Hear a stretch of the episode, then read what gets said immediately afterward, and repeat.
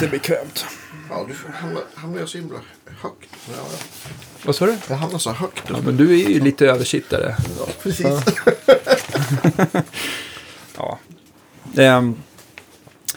Ja, välkomna till Guitar Geeks podcast mina damer och herrar. Ja, innan vi presenterar dagens gäst så ska jag presentera våran översittare Andreas Rydman och jag Donny Cordelius som, eh, ja, Fick en hög pall idag här. Så. ja precis. Jag sitter på en EBS Drome, jag hamnar inte lika högt i kurs. Nej. eh, Status. En Eller ja, basförstärkare där också. Ja. Ja. det är en jättebra basstärk. Vad heter det? Jag vill be om ursäkt eh, till att börja med till alla som har reagerat på det här med eh, att jag har skrivit silikonfuss med svensk stavning på senaste avsnittet där. Att, och inte skrivit kisel. Transistorer, ja. Har jag aldrig ens hört. Ja, nej men det var, nej Ja. precis, men eh, det var tydligen fel. Och Ja. jag är ledsen för det, att eh, det har orsakat sån skada. Ja, Eh, nog om det, vi, vi går vidare i, i dagordningen och eh, vi tänkte väl presentera från eh, eh, Svenska Musikerförbundets och, och därmed ordförande Janne Granvik hit. Ja, tack så mycket. Kul att vara här. Ja, jättetrevligt. välkommen, Känner mig välkommen. alltid som hemma bland massa gitarrer och förstärkare. Ja, precis. Här är nästan som man får... Vad, heter det? När man, när man går i så här, eh, något snårigt träsk eller någonting, alla gitarrer som... Ja, precis. Gitarrer överallt. Ja. Det är bra, men du är ju en fantastisk gitarrist, ehm, tycker jag. Du var väl en av de som fick mig att börja spela elgitarr, så att det tackar jag ödmjukast för. Ja. Ja, det var roligt. Ja, det är ett tag sedan nu. jag tror att det var... Men Janne var var din gitarrlärare då? Eller? Ja, jag var ju, det här, jag kommer ihåg att jag fick min första elgitarr där runt 92-93. Jag tror att du hade flyttat till Väsby då, precis va? Ja, det var något i den vevan. Ja, precis. Och du hade, var ju gitarrist i bandet Glory, som var, ja, ska man säga melodiös hö- hårdrock va? Ja, precis. I lite, i lite så här härlig 80-talsanda på... det. 80-tals hårdrock, precis. Ja. Och det är det som ligger varmast om hjärtat fortfarande. Ja, det gör det väl. Sen äh, gillar jag instrumental musik också. Jag gjorde en eh, skiva som var eh, inte fullt instrumental, men eh, en del klassiska stycken. Eh, som jag arrade upp och spelade på elgitarr. Jag har ju studerat klassisk gitarr i många år i min ungdom, så att Ja. lite utlopp för det där. Ja. Grymt. Vad pluggar du då? I Härnösand. Ja. När, när, för när du började spela, när fick du klämma på gitarr första gången? Ja, vad kan jag ha varit en 13-14 år, någon sån där. Ja. Var det då du, du berättade att du snodde brorsans gitarr, eller lånade den lite? Ja, det vet jag. Det kommer jag inte ihåg faktiskt. Det är möjligt. Nej, men det, min eh, farfar var en musikant. Okej. På, på, Ja. Som en riktig spelman, så han spelade på alla instrument. Så. Och det här var Ja, uppe i Haparanda? Det här var uppe i Haparanda, Ja, precis. Och det, så att, så att eh, de höll på med musik sen jag ja, var liten. Ja, okej. Men lärde han dig att ta första ackorden också? sådär? Nej, det var inte på gitarr. Han spelade fiol, dragspel, piano och Okej. ja, den typen av spelmannainstrument. Ja, okej. Du Och det tog var- det som han inte spelade. Ja, och så jag fick prova på det lite på de grejerna och se om jag fick ljud i grejerna. Okej, det var inte så att han bad dig att kompa honom? eller? Nej, inte direkt där, Nej, men vi, vi, när man var liten så fick man eh, leka med instrumenten. Okej, okej. Mm. Men när, när kom du liksom fram till att fasiken, en gitarr är kul, det här vill jag satsa hårdare på? Jag tror jag var 14 när jag bestämde mig för att eh, jag ska bli professionell gitarrist. Ja, Och så tog jag ut, tog jag ut vägen därifrån och eh, ja, konsekvensen av det var ju att man fick eh, offra mycket av sin tonårstid till att helt enkelt öva hårt och ja, vara metodisk och jag var väldigt eh, dedikerad och väldigt systematisk och jag hade en klar plan. ja. Hur, hur såg en typisk gitarrövad... För jag antar att alla dagar i veckan såg likadana ut. Eller? Hade du en Ja. vilodag kanske? Ja, jag schemalade det där ganska hårt och titt, liksom steg upp på morgonen innan jag gick till skolan ett par timmar innan och ja, öva. hade mitt program jag skulle öva igenom. Jag hade en gitarr, eh, man fick ju beställa böcker på den tiden, det fanns ju inget internet och sånt där. Så att, Jaha, okej. så att eh, man fick gå igenom dem, de övningar man hade. Hade privatlektioner för, för lärare i, på Musikhögskolan. Okej. Eh, och, och då hade man ja, eh, ett schema från där vad man skulle öva på. Och, eh, så hade man håltimmar som man fick öva på och sen igen efter skolan öva igen. Men var det både klassisk och el- Ja, elgitarr då? eller? ja, det var både och. Ja. Minns, du, minns du vad första elgitarren blev för någonting? Eh, jag är inte säker, men jag tror det var en Ibanez faktiskt. Jaså? Mm. Den har jag inte kvar, den har jag inte sålde faktiskt. Men du har varit väldigt duktig på att behålla dina instrument. Vad kul alltså. Ja, Ja, det har jag. Jag får någon slags skitroligt. personlig relation till dem. Ja. Som man, säger. man ägnar ju så mycket tid tillsammans. Ja. Jag kommer ihåg när jag hade din, eh, din eh, Jackson soloist här för att jag skulle bara stänga upp och polera upp och fixa ordning den. Den känns, det kändes lite så här... Jag kommer ihåg hur du sa någon gång när jag tog gitarrlektioner. "Äh, Den här låter jag aldrig någon röra för att jag känner direkt när någon annan har spelat på den här gitarren. det Var, du blev lite nervös? Ja, jag blev lite nervös faktiskt. Det var ungefär som när jag var hos en, eh, en väldigt känd producent i stan och fick känna på hans 58 Les Paul. Som i och för sig är värd lite mer, men det var ungefär samma känsla i kroppen. Att den här vill man inte... Ja, Don't mess it up. nej, precis, precis. Men, men eh, jag... Eh, jag tänkte på, i Härnösand där, var, var det som någon form av eh, eftergymnasial utbildning eller var det musikgymnasium? Ja, eller? folkhögskola. Folkhögskola, okej. Mm. okej. Och det var typ ett eller två års utbildning? Jag var där i två år och studerade klassisk gitarr. Okej. Men Vem hade du som lärare då? då? Ja, Jag kommer inte ihåg vad, vad namnen på lärarna, det är så länge sedan nu. För du spelade bralla då, då redan då eller? nej då, nej. nej då, de var jätteduktiga. Det var en bra, mycket bra utbildning och eh, jag hade gått musikgymnasium innan dess så att eh, jag hade Okej. som eh, klart för mig hur studietekniken var och tyckte det var helt enkelt en, en bra väg att ta sig framåt, att få en bra grund och förstå, förstå sig på musik. Det, det jag inte visste då, vad jag vet idag, det är att man måste kunna musikbranschen och musikbranschens komponenter eh, på ett bredare plan, det vill säga du måste förstå eh, branschen, du måste förstå upphovsrätt, du måste förstå affärerna i det, du måste helt enkelt ha koll på eh, många andra delar än konstnärskapet. Så, som, som var fokus då, det behöver det vara när man är så ung naturligtvis. Men, men sen måste man komma in i de andra delarna också. Ja, nej, men absolut. Och det är ju lite det du, du har sett med det, ditt jobb du har idag på Musikerförbundet. Ja, hur precis, liksom hela, hela allting eh, fungerar sådär. Eh, jag tänkte på, eh, jag har för mig att du pratade om att du hade en gitarrlärare som var eh, utom denna värld bra. Just det, jag spelade i jazz där också. Ja, precis. Kjell Sundling hade jag som Han lever ju inte idag längre. Nej. Men, men han, han, han var från någon utomjordisk planet. Berä, vad var det som liksom eh, gjorde att du tyckte så?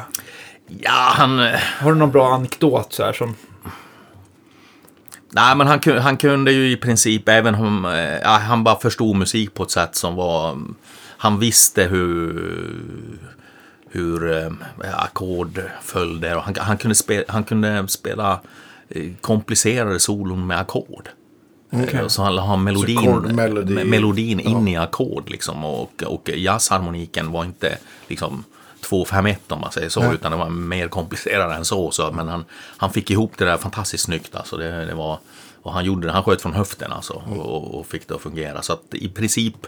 Jag kommer också ihåg när jag, jag, jag satte bara ner fingrarna hur som helst på gitarren. Vilk, vilk, precis var som helst, hur som helst. Vilket eh, så här omöjligt grepp som helst Vilket också. omöjligt grepp som helst. Han, han, han tröck precis likadant bakom ryggen. Liksom. Och det tog, hur lång tid tog Ja, det? det tog inte ens en sekund. Alltså det tog en, hundra, en tiondel sekund. det var, det var, så- sånt där vill man inte vara med om. Nej, väldigt stora öron. ja, det har man väldigt Får stora man öron. verkligen säga. Det är en, skit, det är en skitbra bra övning. Det kan man göra med, med polare så här. Spela liksom. Spela antingen ackord så här eller också. Eh, jag tog en lektion av Wayne Krantz i New York förra hösten. Och då gjorde han det med mig. Då satt vi mot, eller inte mitt, eller vi satt ja, men med ryggen mot varandra. Och så turades vi om och så fick, spelar man liksom ackord. Ska den andra sola och så byter man ackord till någonting helt tonartsfrämmande. Något, vad som helst. Så byttes vi. Det är väldigt skitsvårt men jättenyttigt. Ja. Men var det inte så med, med, jag tänkte med, med Sundling där, att, att du kunde också spela något, eh, ja, bara något solo hur som helst så, så kunna ackompagnera? Ja, han la, han la komp till det. Utan så, problem, Så ja. att, så att Helt otroligt. man, man kunde få, få ihop det så lät logiskt allting. Och i princip, äh, vad man än gjorde. Så att, Men var hade du honom då? i, det var i Härnösand. Ja. Nej, han kunde trolla på något sätt. Så är det. Coolt. Coolt, ja, det är bara att få vara, varit med om det som man Ja. vet att finns. det, det låter som att han, han måste ha haft ja, men, ett Sjätte Kan, sinnet. ja, men, eh, kanske till och med absolut gehör och, och liksom kopplat det till gitarren. Så att, Ja, precis. Det var, så att allt han hörde kunde han bara spela. ja, det var värre än absolut ju. Ja. Nej, men jag, jag frågade han varför han inte ville satsa på att bli typ världsberömd gitarrist. Ja. Och så han, då minns jag älgjakten. Ja, det, Du har aldrig tänkt så? Nej, Nej du Ja. har inte jagat? Jo, jag har jagat sen jag var... Jag sköt min första älg när jag var 15. Faktiskt. Aha. Så, men eh, jag har missat många älgjakter. Okej, ja. På grund av att jag varit på turné istället. Ja, okej. Så att han har ju rätt där faktiskt. Mm, Får man ju säga. Men var det inte liksom som ett knäck för självförtroende att ha en så mm, överjävlig gitarrlärare? Ja, man får ju... Antingen så får man ju på något sätt eh, ta det ödmjukt och inse att det finns flera världar. Eller så får man eh, helt enkelt bara se det som en, eh, en skänk från ovan att man har fått träffa en sån person och fått lära sig. Jag lärde mig massor av honom. Och han var ju väldigt generös med att försöka lära ut Okej. hur han tänkte och hur han gjorde. Och liksom, Vad kul. systematik i det. Pass it forward. Tänk liksom. Ja. Jag tänkte så här om det var någon, alltså jag fattar att det, man måste nästan sitta ner med gitarren i en, i en, eh, i en lektionssammanhang för att visa upp liksom någonting som var typiskt honom, alltså i hans pedagogik. Men ehm, finns det någonting som du spontant kan säga som du har lärt dig från honom som du alltid liksom eh, försöker förmedla till dina egna elever som du har haft genom åren? Så här? Ja, det är, det är väl både noggrannheten eh, men just också att eh, kunna eh, tänka eh, melodier i ackord. Eller i klanger. Det, det, det, det, så är ju också klassisk musik uppbyggd. Du har ju en melodi som är eh, uppbyggd med olika flöden av toner som skapar ja, klanger och ackord i, i, i, i en teoretisk mening i alla fall. Så att, eh, ja, Ja, någonting där. någonting sånt. Mm. Hur, hur, Ja, fortsätt. efter, eh, efter Härnösand, flyttade du direkt hit till Stockholm då eller? Ja, då flyttade jag till Stockholm och eh, började leta efter band att spela med. Ja. När kom, när kom liksom rocken in i ditt liv, eller hårdrocken sådär? Ja, det var ju instrumental musik eh, innan då. Och så att när jag kom till Stockholm så blev det väl eh, mer rock. Jag hade ett rockband uppe i, i Haparanda också som, som hette Grave som, Ja. som var ute och lira på eh, diskotek och på den tiden Ja. fritidsgårdar och skolor och ja, vart det nu var någonstans. Ja, ja, okej. ja. Mm, uppe i norr, Norrbotten. Grave låter ju ganska, det låter ju som Ja, det var hård mörk Ja, det var hårdrock. Ja. liksom så. Fast på den tiden var det inte så allvarligt. Det Nej. var, det var mycket snällare än vad det är idag, alltså det går inte att jämföra. Okej. Det, var inte, det var inte grishuvuden på spett i alla nej, fall. nej, det var det inte. nej, men vi tyckte det var kul. Vi var unga, unga killar och som hade ett band och var ute och spelade. Vi, vi, kommer du ihåg... Eh, Spelade förband till Nazareth som 15 Ja, där. coolt. Ja, det det, var, det var, det tyckte man var stort då. ja, men verkligen. Vad heter det? Egna låtar eller? Ja, det var egna Ja. låtar. Coolt. Och det finns inte dokumenterat på någon... eh, Det är ingen skiva Jo, som är det, släppt? det, det, det, det finns låtar som är utgivna. Det finns nog på YouTube och Okej, okej. digitalt ut. Ute någonstans i vimlet. Okej. Får, får kolla på det. Eh, vad heter det? Jag tänkte på, hade du några husgudar på, förutom han Kjell Sundling då, som, som, eh, som du lyssnar extra mycket på, som, av gitarrister? Så. Jag lyssnar mycket på, på alla gitarrister egentligen. Men, ja, Eddie Van Halen har jag alltid gillat. Mm. Exempel. Du, du är inte ensam va? Nej, det går inte att ducka för. Nej, precis. Det är, Van Halen är grym. Mm. Eh, och av jazzgitarristerna var det någon speciellare? Nej, det kan jag inte påstå så. Att det var. Jag lyssnade på en... eh, Ja, på, ja det var så många jazzgitarrister och eh, ja, instrumental mm, musik överlag. Okej. Så att jag, jag har väl aldrig varit någon sån där som har eh, plankat eller varit eh, någon som fokuserar mig på en person eller några få personer. Jag har väl varit rätt bred på det viset att jag har lyssnat på allt möjligt egentligen. Men jag tänkte på, jag antar att du var med när Van Halen släppte sin första platta. Var den så chockerade första gången man fick höra Eruption? Det, var- det var nog ganska överrumplande med både gitarrljud och hans sätt att eh, hantera gitarren och få den att sjunga. Ja. För det, det, på det sättet att få gitarren att sjunga har inte jag hört innan i alla fall. trodde man att det var trickinspelat? För det har ju många sagt att de trodde att det var liksom fejkat med Det gick väl, ja och- precis, det gick diskussioner om det då. Det var Ja. rykten om, om det ena och det andra. Att, just, just med att eh, man har spelat in det långsammare och speedat upp Ja, just det. 24 kanalstejpen Ja. på något sätt. Det är fantastiskt bra. Ja, ja, herregud. Är det där liksom, för du är ju ganska flink, eller jag vet inte om du ser det som, det, som en flink eh, gitarrist idag, men, men då var du ju väldigt duktig på både plektrum och legato och framförallt tapping. Ja, precis. Det var väl Van som inspirerade till Ja. tapping mycket där. Ja. Grymt. Hur, hur gick eh, första turerna i Stockholm där när du flyttade ner? Var det, stötte du på, var, gick det en dans på rosor eller stötte du på patrull? Nej, men det, det musikbranschen är som den är, det får man ju liksom ha med sig. Det, det är klart att man måste jobba sig fram. Ja. Och eh, jag kom med eh, två gitarrer, en väska och eh, typ 10 kronor på fickan och kände i princip ingen. Så att eh, då får man ju liksom starta därifrån och när man går in i tunnelbanan så åker man åt fel håll. Ja. Så, så liksom, det här det började och så får man ja, bygga upp sitt nätverk och mycket i musik. Eh, branschen är ju att skaffa sig ett stort nätverk och skaffa sig ett förtroende och naturligtvis ha ett, eh, ja, man måste också vara hantverksmässigt kunnig. Vad, vad blev första liksom, eh, ar, gitarrarbetet? Tog du mycket, började du ge ut mycket lektioner eller hur, eh, hur eh, gick det i början? Liksom? Jag, jag jo- jobbade, vickade på kommunala musikskolan som gitarrlärare. Eh, jag var väl 22-23 då, Ja. vid den tiden. Och det var väl basen till det hela. Så jag tjänade lite pengar och började spela med band helt enkelt. Ja, okej. Lite olika band. Lärde känna, lärde känna musiker i Stockholmstrakten på det sättet. Har, men eh, startade du Glory ganska snabbt efteråt där eller? Jag kom in i det där, eh, jag kommer inte ihåg precis hur många år det var, men eh, ja, det, det var nog ganska, ganska snabbt på i början på 80-talet. Där. För den första Glory-plattan som släpptes någonstans i det, eh, var det 88-89 där någonstans va? Precis. Den gick väl ganska bra för en, Den, den gick ganska bra, jo. Ja, jag har för mig att du har sagt att den sålde guld i alla fall. I, eller att den kom upp i, åtminstone runt en 20 000 ex här i Ja, Sverige. den sålde lite mer än så också, men, men det, det, det var ju, då var det inte guld, då var 50 000 guld. Aha, okej. numera, numera är det, jag tror den sålde ungefär 30 000. Ja. Då, Fantastiskt ändå. Ja. Och gick bra i. Japan, den gick ut i ja, nä- nästan alla europeiska länder. Okej. kom den ut i. Och, så vi hade ju mycket mediaexponering då.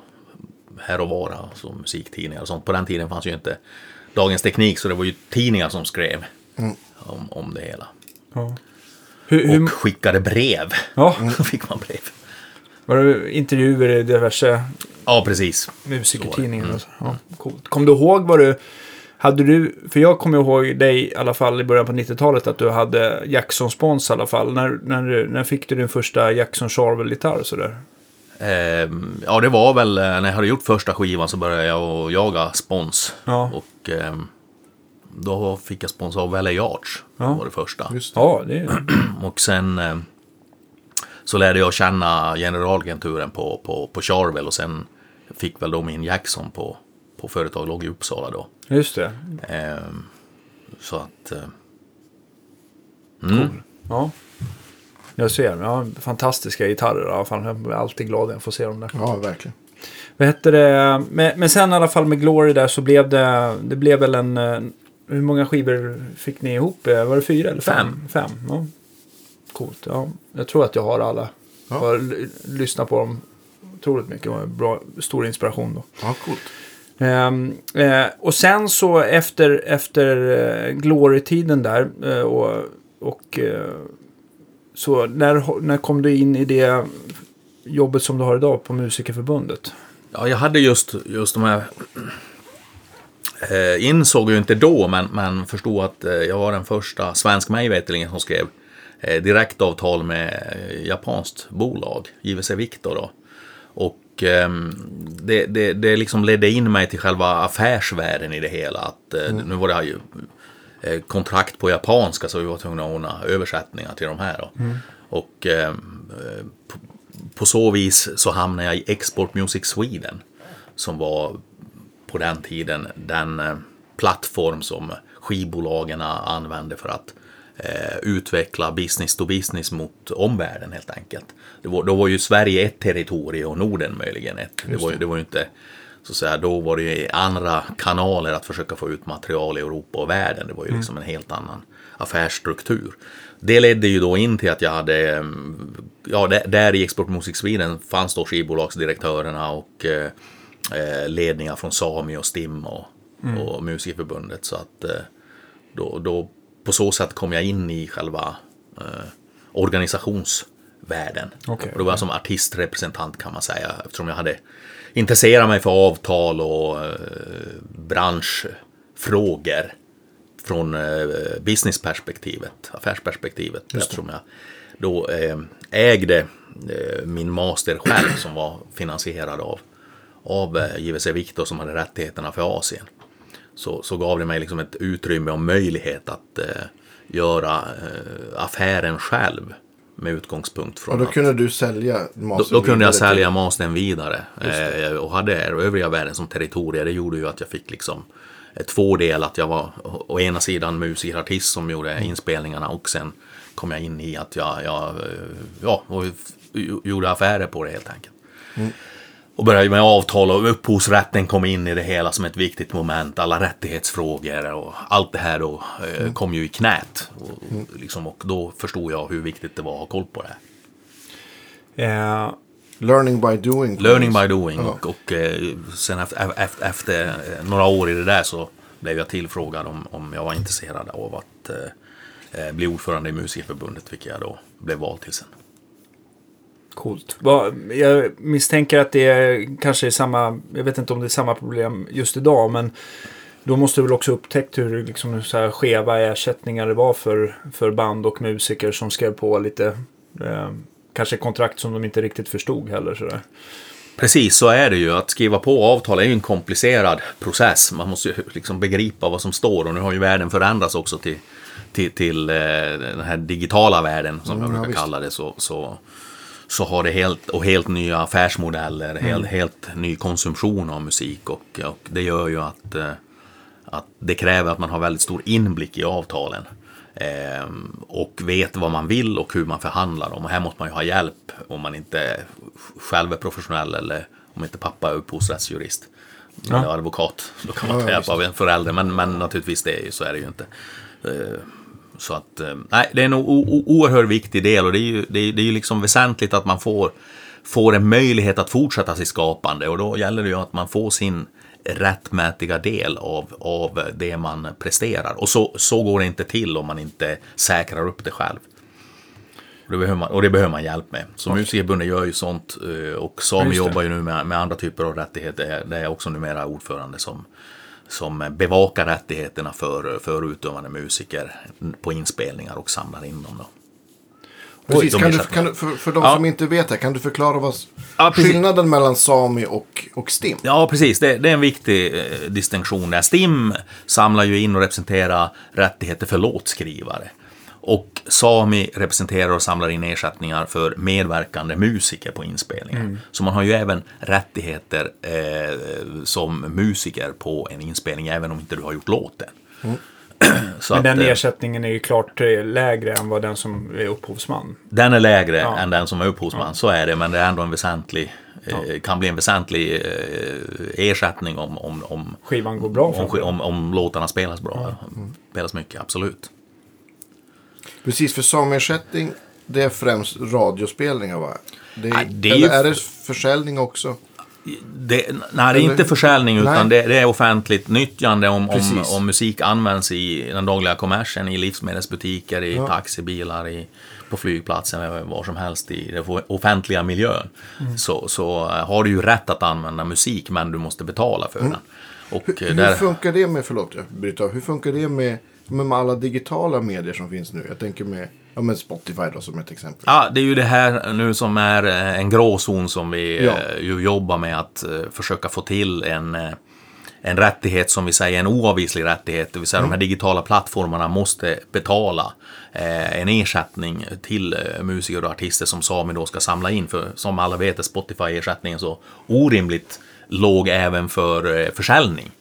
Och det finns in, ingen ersättning just nu för Har, har du någon uppdaterad siffra vad, hur, vad ersättningen är från Spotify nu per, per stream eller vad man säger? Ja, de har ju gått upp en, eh, lite Mm. grann då. Eh, tidigare sa jag så här att det är mellan 6 och 8 tusen kronor för en miljon streams. Eh, och då varje stream måste vara 30 sekunder lång. Nu har den gått upp, säg kanske till 8, 10, 12 tusen för en miljon streams. Där avtalen har för, förbättrats här en del med tiden. Men det är ju fortfarande, det går ju inte att leva på det. Och det är ju liksom en miljon streams, det är ganska mycket. Men, vad, men alltså av, av den här avgiften, om man nu säger att man har Spotify Premium. Jag fattar att det är många anställda och att eh, det, det, det kostar att driva eh, en sån business som Spotify. Men någon måste ju tjäna pengar tycker man om det inte är musikerna. Ja, någon tjänar definitivt väldigt mycket pengar. Ja, jo, jag Ja, förstår. men jag, jag, går väl Ja, Spotify går bra och, och ägarna av aktierna till Spotify tjänar väldigt mycket pengar. och många av ägarna till Spotify, vad jag förstår det som, är många av de större skivbolagen också som har gått in, eller? Ja, de äger eh, en del, inte längre så mycket som initialt. De gick in med ungefär 18 procent i, i början. Nu har det där eh, vattnats ut med, i takt att man har gjort emissioner på aktierna. Eh, Man vet inte exakt hur mycket det är, men det är väl någonstans 15-16 procent är den siffra jag hör som de stora bolagen äger. Ja, ja, okej, okej. Men den siffran är inte verifierad precis, men det är någonstans där i krokarna i alla fall. Och de har väl också en, en bättre slant per, per stream än om jag och Danne lägger upp musik. För att de kan tillhandahålla en stor katalog då. Ja, visst, som de jag har- förstått det. Ja, de har ju en stor De har- katalog. Så, så Ja, och det är ju klart, självklart, det är ju inga konstigheter med det, liksom. det större ersättningar, så är det ju. Men, men här är ju viktigt att de här affärsmodellerna, eh, när de utvecklas, att eh, musiker och artister är med i diskussionen om, om hur, hur det här ska fungera och eh, det är väl det vi försöker föra in på banan nu. Eftersom Mm. vi musiker och artister alltid blir rundade i de här typer av frågor. Branschföreträdarna, bolagen kör sitt race, de gör, de gör sina affärer och och eh, de eh, har ingen benägenhet att ta med musikartister i den diskussionen. Och det, det, nu är det en stor frustration, inte bara i Sverige, bland Nej, musikartister runt hela världen över att det är så små ersättningar som kommer ur de här systemen. För att Spotify har ju växt sig, jag menar, växt sig väldigt stora här i Sverige. Nu vet jag inte hur stor, alltså. Brukar man, jäm, brukar man jämföra liksom med skivförsäljning kanske, den är väl nästan obefintlig skivförsäljningen idag i Sverige. Ja, i Jag Sverige tänkte- är det nog Mm, Sverige. Men, men jag tänkte som andra länder i Europa, hur är, är det, ser det ut som i Sverige eller är det skivförsäljningen stor någonstans fortfarande? Nej, Där, den är störst, om man nu kan kalla det, och det är väl i Tyskland, där är ungefär hälften av marknaden Precis. fortfarande är fysisk försäljning. Eh, de övriga nordiska länderna har samma utveckling som Sverige, även om vi ligger i framkant. Men, men, men streamingtjänsterna tar i princip eh, snart över även där. Här, har- här har det ju skett redan. Ja, och, Ehm, och England? Ja, eh, England har jag ingen färsk siffra på, men eh, streamingtjänsterna växer även där. I fördelningen har inte jag eh, koll på hur, hur det ser ut. Ehm, det är samma sak i USA, det är ungefär hälften hälften nu med streamingtjänster. Okej, och det, man ser en ganska brant kurva uppåt för, för streamingtjänsterna misstänker jag. Absolut, absolut. Det, kom, det kommer, och även eh, Japan, där, där eh, det för några år sedan var 90% fortfarande fysisk försäljning och 10% streaming. Har ju, Mm. Nu har den förändrats så att nu börjar det väl närma sig 30-40% streaming. Okej. Tjänster och skivförsäljningen minskar hela tiden. Så att den, den, det man ser framför sig där är ju samma utveckling som vi har haft här. Okej. Hur tror, du, hur tror du att det ser ut om några år med ersättningen för musikerna? Är det, känns, först, jag antar att det först diskussioner om, om, eh, om eh, ersättning per, per Ja, stream. n- nu, nu, nu har vi ju försökt eh, förhandla med bolagen om ersättningar eh, gällande streamingtjänster, vilket är väldigt svårt. Och för, för enskilda musiker är det ju extremt svårt att liksom mäta musklerna med globala företag. Och liksom för att få ut sin musik så måste man den vägen i alla fall eh, göra avtal med dem. Nu växer det ju fram nya do-it-yourself möjligheter. Alltså du, du, du, du kan lägga ut musik själv. Du, Spotify öppnar också upp den här artistdelen där du kan Precis. lägga upp egen musik, vilket är jättebra. Eh, politiken har uppmärksammat det här nu. Vi har varit på dem i många, många år, både Musikerförbundet och Sami, för att påtala att eh, ersättningarnas modellerna inte fungerar. Eh, och det har man gjort kollektivt med andra musikorganisationer runt om i STIM Europa. Så, också. Ja, STIM också. Och, och så nu har eh, det så kallade copyright-direktivet, det är en ny lagstiftning, på Europanivå i Bryssel jätte- som diskuteras. jättebra. Och det här är Ja. ganska färska grejer Det är va? mycket färska grejer. De Ja. sitter nu, precis nu och förhandlar eh, om, om hur den här lagstiftningen eh, då ska se ut. Så att eh, det är tre delar där. Då, då kommer YouTube och den typen av plattformar att behöva licensiera och betala för att de har musik, vilket ju inte sker. I, idag förutom till låtskrivarna som har någon NDA, alltså non-disclosure Exakt. agreement som inte riktigt vet vad, vad, vad det där innebär. Men, men vi har inga sådana ersättningar av musiker och artister. Eh, och när man, någon lägger upp musik där som ni vet så får du i princip ingenting, eller du får inga Nej, I ersättningar. dagsläget här ska man få betalt från... Reklam? Från, från, ja, för, men alltså för, för streams.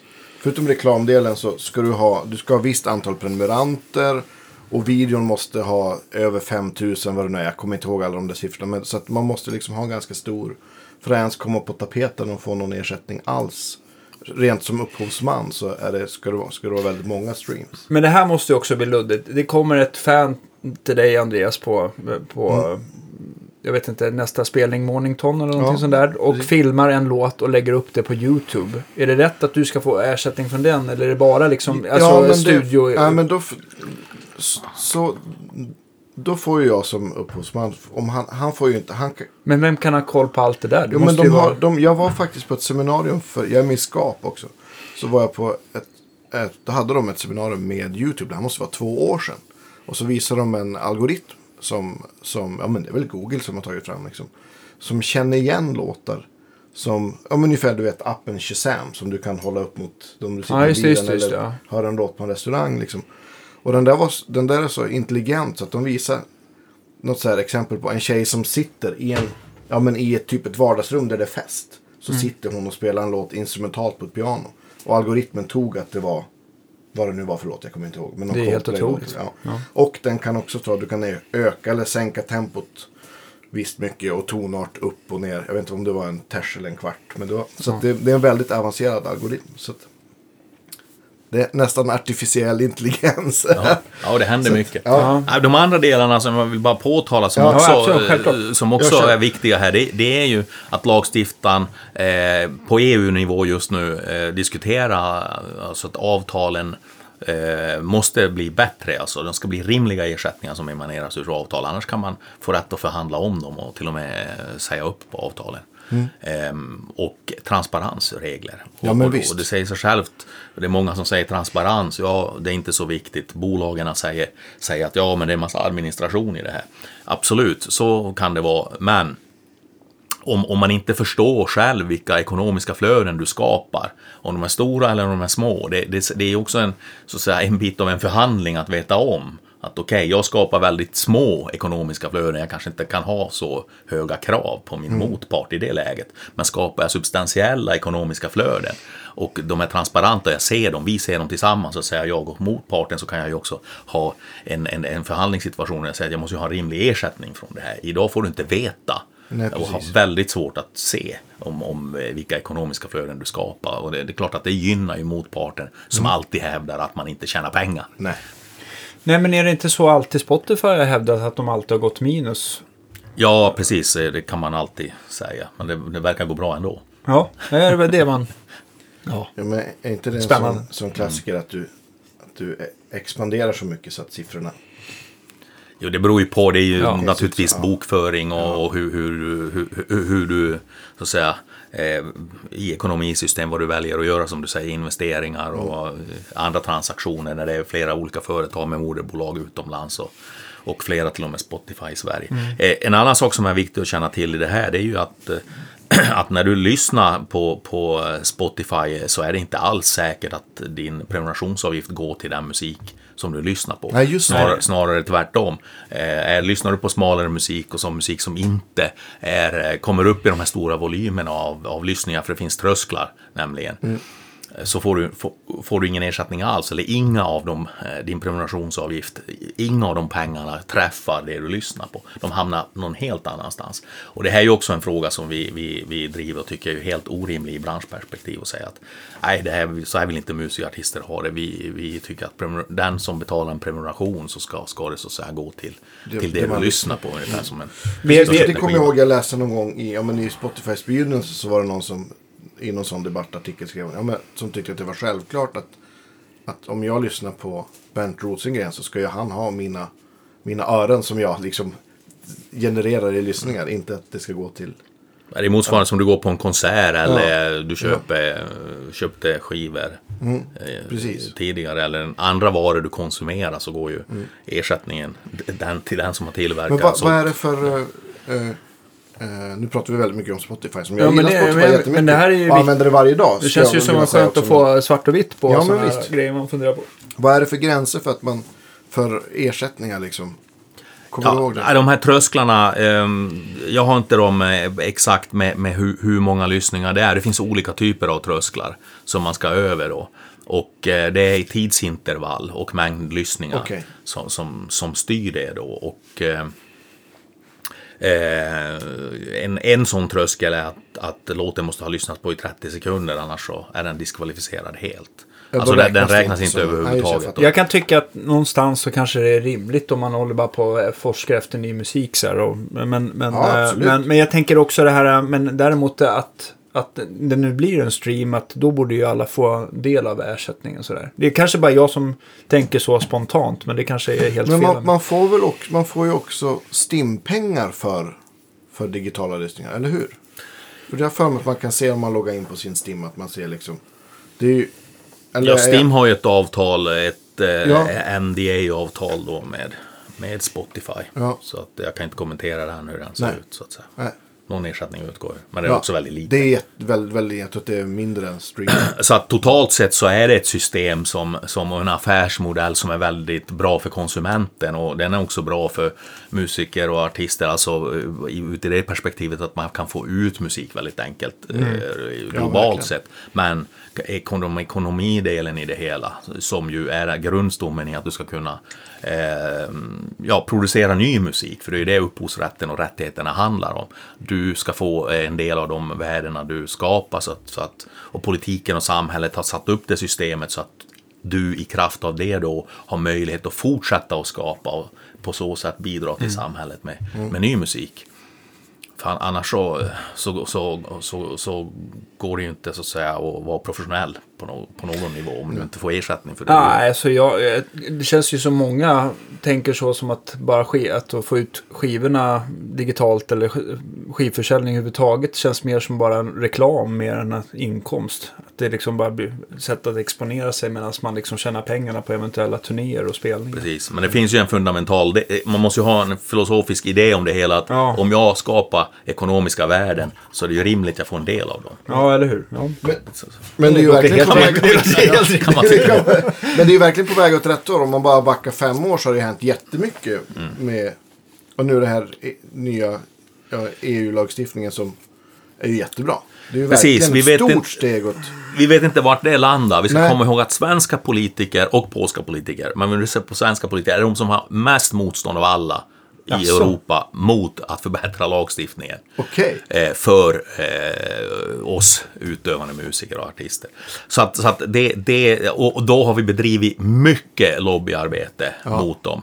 Och inte bara eh, Musikerförbundet och Sami, utan även, även, även STIM och andra europeiska organisationer. Ehm, nu verkar det som de ändå har mjuknat något. De är utsatta av en enorm lobbykampanj från Google bland annat.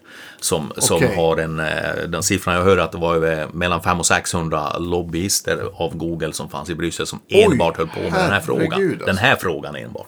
Det är ju Så, så, så, så, att eh, det är ett enormt tryck på det hela. Men nu, nu, nu, nu har vi, verkar vi som vi har fått de svenska politikerna i alla fall att förstå att, att någonting i den här riktningen eh, måste, måste man gå. För att eh, eh, ja, skapa en bättre situation så att vi, och Sverige är ett fantastiskt musikland ska vi komma ihåg. Vi har ju Ja, ja. enormt många duktiga musiker som hantverksmässigt är på hög nivå. Vi har eh, bra infrastruktur i musikbranschen. Vi har eh, musikartister som kommer ut i, med sina inspelningar runt hela världen. Men man måste kunna få också inkomster av det hela så man kan fortsätta och, och spela på en hög nivå. Ja, jag, jag vet inte om det stämmer fortfarande, men var inte Sverige, eh, eller har varit länge, typ bland de topp fem bästa musikexport. Tredje största exportmusikland. Och det är fortfarande så? Ja, efter USA och England. Ja, Så- men så- det är helt otroligt med tanke på befolkningsmängd och Absolut. Ja. Men det innebär inte att vi som skapar musiken får så mycket pengar. Vi ska komma ihåg att, att, att eh, det är en alldeles för liten del som kommer, kommer eh, de som står för innehållet till del. Och det, och det är just det systemet, jag vill bara säga det, som vi trycker på så hårt. Vi, vi tycker att en, en, det vi säger en oavvislig, det låter lite mm, kanske konstigt ord, men alltså en, en rätt till en ersättning ska man ha eh, från de digitala plattformarna. Det vill säga den ska inte vara förhandlingsbar. Utan eh, den, den- den ska så att säga, lagstiftas så att du alltid har rätt till det. Och, och, eh, det är en ersättning som Sami ska samla in och sen fördela ut. Och, och, och på så vis så kan vi jämna ut balansen i de eh, e- ekonomiska, ekonomiska fördelningen. Som skulle bli mer rättvis, mer rimlig och, och, eh, och vara grunden till ett skapande och fortsatt eh, svensk musik. Och ge, ge svenska gitarrister också naturligtvis Ja, en, just. en, en möjlighet att att Köpa fortsätta. fler gitarrer. Köpa fler gitarrer och fortsätta och köpa strängar och Precis, fortsätta ja. att jobba. För det är ju det vi vill. Vi vill ju jobba och skapa Ja. mer musik. Och vi vill ha bra förutsättningar för att kunna göra det. Men jag tänkte på det också som, det måste ju vara svårare, jag har en del kompisar som är låtskrivare, det måste ju vara svårare än någonsin det också. För att i och med att i alla fall här i Sverige har ju all fysisk försäljning försvunnit. Så det har ju liksom, alla de här mekaniska royaltiesna har ju liksom försvunnit. Så, och det är väl, det finns väl ingen, ing, det, ja men det är kanske det avtalet. Den ligger inbakad i, i, i i, i, Stims- avtal med, Ja, med. Spotify. Ja. Det, det, det är som en del av det hela. Ja, jag förstår. Ja. Men det är samma där, det är ganska, en ganska liten. Som vi sa. Ja, du måste ju upp i enorma mm, mängder lyssningar. Och det är klart att äh, internationella storstjärnor som kommer upp i, i, i ja, Hundratals miljoner. Ja, liksom. hundratals miljoner lyssningar, då, även de klagar ju och tycker det blir lite pengar. Men, men totalt sett så är det ändå en ekonomi i det i någon mån. För oss, för dem är det det inte, de har så stora omkostnader för att, för att liksom ligga på den nivån. Men, men eh, eh, det, det, det är det som är själva snedvridningen av affärsmodellen. Någonstans tar ju pengarna vägen och det, det kan man ju undra, vart hamnar de någonstans egentligen?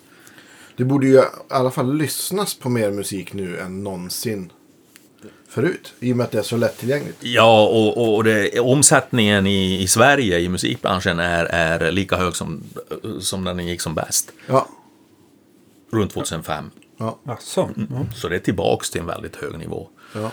Eh, så att det är inte så att det är ont om pengar i systemet. Nej. Det är klart det kan alltid bli bättre av att det blir mer, eh, mer, mer, mer ekonomi i systemet. Men det är liksom inte där huvudproblemet är. Utan det är fördelningen av, av, av ersättningarna. Eller av, av pengarna i systemet. Har ni satt något, så här, något mål om hur stor ersättningen bör vara eh, för att det ska funka eller vara rimligt? Eller, eller, för jag antar att det inte kan vara 100% av kakan. Nej, absolut inte. Utan om, om någon gör en stor investering, eh, man, kan, man kan bara räkna på det lite enkelt. Någon gör en stor investering, du har fått tillbaks dina pengar. Då är en 50-50 split högst rimlig. På resten. Alltså, det, det, Efter break-even. efter break-even en 50-50 split högst rimlig. Så att, eh, men det är klart att den som gör en stor investering och tar en stor risk måste såklart kunna tjäna pengar på den. Ja, ja, visst. Det, det, är- det, det är ju liksom ingen som tycker något annat. Men i, i, idag så finns det ingen transparens. Man vet inte. Liksom, eh, man kan inte heller tjäna 99% av pengarna om man säger så. Eller 90% av pengarna. Eller vad det är för, för del det är frågan om. Utan, utan man måste ju liksom kunna re, dels redovisa på ett transparent sätt. Man ska komma ihåg att alla bolagen har olika redovisningssystem. Och när vi har gått in och gjort stickprov på det här och, och testat eh, så kallade royaltyavräkningar så kan inte bolagen själv redogöra för vad det är de har skickat ut. Alltså de har problem med det. Okej. Så att det är inte så att de bara säger jo så här är det. Utan då måste de göra utredningar och själva för att kunna förklara vad det är de har skickat ut. Och det, det innebär ju hur ska du som en- enskild musikartist kunna liksom, förstå och kontrollera det här eller ha, ha någon trovärdighet. Och där transparensen kommer in så att säga. Där kommer transparensen in och det, det, är, ju, det är ju oerhört viktigt att, att, jag menar det är ingen på ett vanligt arbete som accepterar en lönespec du inte förstår. Nej. Det är, bara, det, det, det, det är det absolut inte. Jag tänker också, du måste ju röra till det för om man tänker artister då som har hållit på länge. Som har liksom avtal med förlag och skivbolag. Som är alltså långt innan någonting var digitaliserat. Hur, hur, hur funkar det? Har ni någon koll på det? Ja, de här avtalen hade vi en stor match om. Eh, bo- Bolagen eh, menade ju i, i Sverige och runt om i världen också för den delen att, att eh, rättigheten hade influtit i den digitala världen. Så hade du gjort, gjort en inspelning, eh, en fysisk inspelning alltså på en gammal, ja, det vi kallar en skiva, en CD då eller en LP. Så, så, så eh, hade de även rätt att ge ut det digitalt. Det här utmanar ju Musikerförbundet eh, i det så kallade Johan Johansson KSMB fallet för ett antal år sedan. Eh, Just det. Bolag och, och eh, där vi menar att så inte var fallet. Och eh, det målet vann vi i, tingsrätten fullt ut och i hovrätten fick vi då rätt i sak, det vill säga de, bolaget hade aldrig haft de digitala rättigheterna, men eftersom eh, i det här fallet eh, Johan Johansson hade tagit emot ersättningar från eh, streamingtjänster, även om de var väldigt små, så hade han ändå tagit emot dem. Och på så sätt hade det influtit ett avtal, Just kom det. hovrätten fram till. Och på så sätt hade vi, hade vi rätt i sak, de hade aldrig haft rätt i avtalen, men Mm. det hade uppstått ett avtal liksom i luften eftersom de tar emot, tar emot ersättningar från det här. Så att ehm, så var det med det. Nu har vi fått det i alla fall klarlagt att det ligger till på det viset. Hur vill man ändra det så att det inte... Ja, hur ska jag säga? Det låter ju som att eh, även om ni vann i sak så känns det som att det inte blev som ni hade hoppats på. Nej, det blev ju inte som vi hade hoppats på. Så, så, så är det ju absolut. Men det, men det innebär ju också att nu, nu blir det liksom en nästa vända en politisk fråga där vi säger så här ser det ut, så här fungerar branschen. Nu måste politiken kliva in på banan och reglera upp med lagstiftning så att man kan få en rimlig ersättning. Har det varit, har det, oavsett block eller parti eller någonting, har det varit eh, i princip samma motstånd till eh, bland svenska eh, politiker? Ja, på nationell nivå så, så, så är politiken... Alltså, man är försiktig med upphovsrätt. Vi har haft, vi har haft Piratpartiet här, vi har haft eh, Pirate Bay och eh, det har skrämt upp, tror jag, också en hel del politiker eller ja, politiska partierna. Man vill inte ha de här rättighetsfrågorna på den politiska agendan med, med eh, ja, man är skrämd av Piratpartiet, tror jag, eller med den erfarenheten. Så att ehm, Men, men man inser ändå att någonting måste göras, ett sånt tryck ute i Europa. Så att, men på, på, de politiska partierna har varit lite, det är lite olika vilka som har varit eh, mer intresserade och mer kunniga och mer förstått. Men, eh, så det är lite olika, men jag, jag hade haft möten med justitieministern flera gånger där de också har sagt att vi, vi, vi- stödjer det här, men vi kan inte vi kan liksom inte leda arbetet i Europa på det hela, men vi kommer att haka på. Men sen är det ju parlamentariker som sitter i Bryssel som ha- har andra eh, åsikter, även om de, även om de i viss del ska vara styrda från, från, från, från svenska hållet. Men eh, de som har varit mest intresserade och har stött oss tydligast är Miljöpartiet. Ja. Så är det. Och jag, jag, jag ger ingen politisk värdering i det. Eller Nej, jag, nej, nej, jag det är bara konstaterar Det är det. intressant.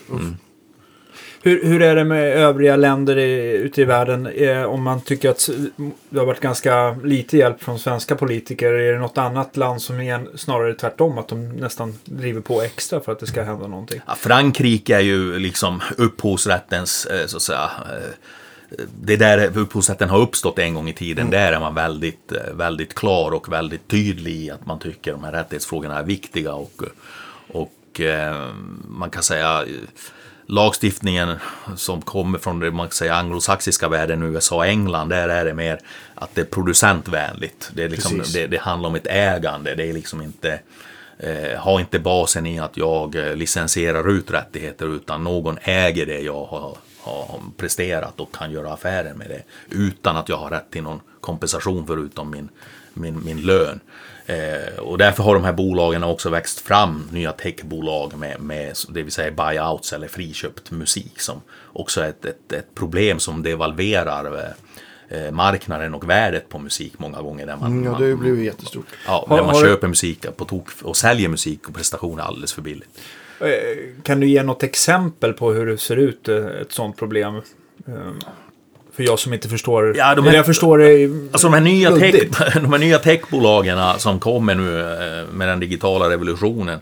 eh, De, de, de, de har en kultur, alltså dataspelsföretag, vi har Netflix, vi har Epidemic Sound i Sverige, vi har eh, ja, andra tekniska plattformar, ja, Spotify är en sån också, där man nu börjar fylla sin tekniska plattform med innehåll.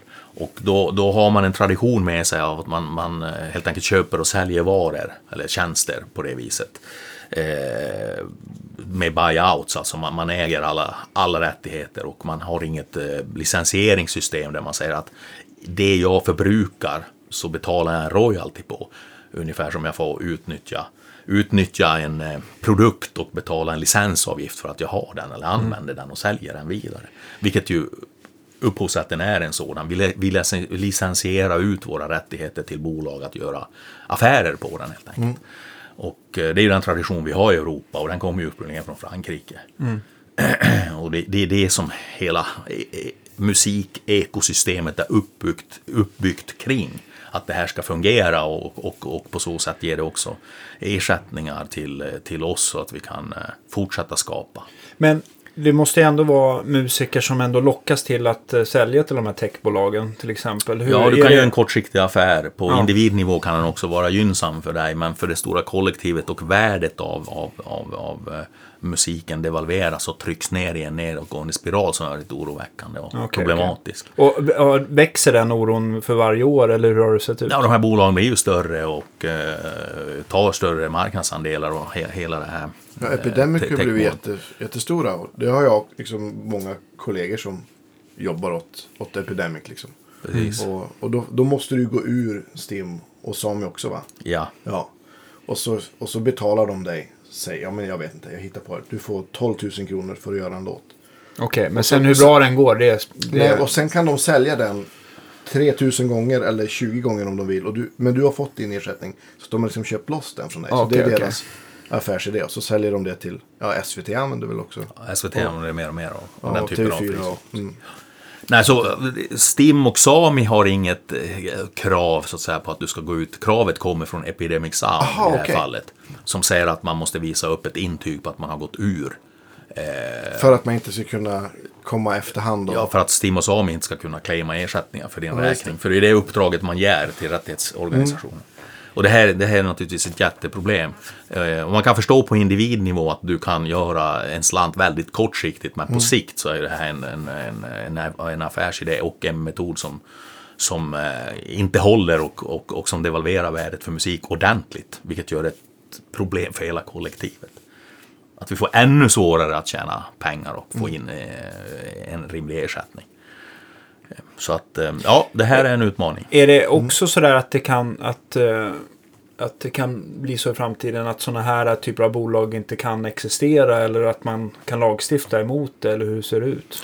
Nej, men det, det är återigen där vi kommer tillbaka till det att vi behöver en lagstiftning som, som eh, på något sätt tar höjd för, för nya affärsmodeller och teknisk utveckling. Och det är det vi säger, den oavvisliga ersättningsrätten kommer att ge- en annan eh, dynamik och en annan balans i förhandlingarna där du har, har det med i bilden att, att eh, man kan inte eh, köpa loss rättigheter på det sättet eh, när värdet för oss är uppenbarligen större. Nu vet eh, många musiker och artister att det är väldigt svårt att få ut något från digitala plattformar och då ökar ju naturligtvis trycket på ett säljare för en buy-off.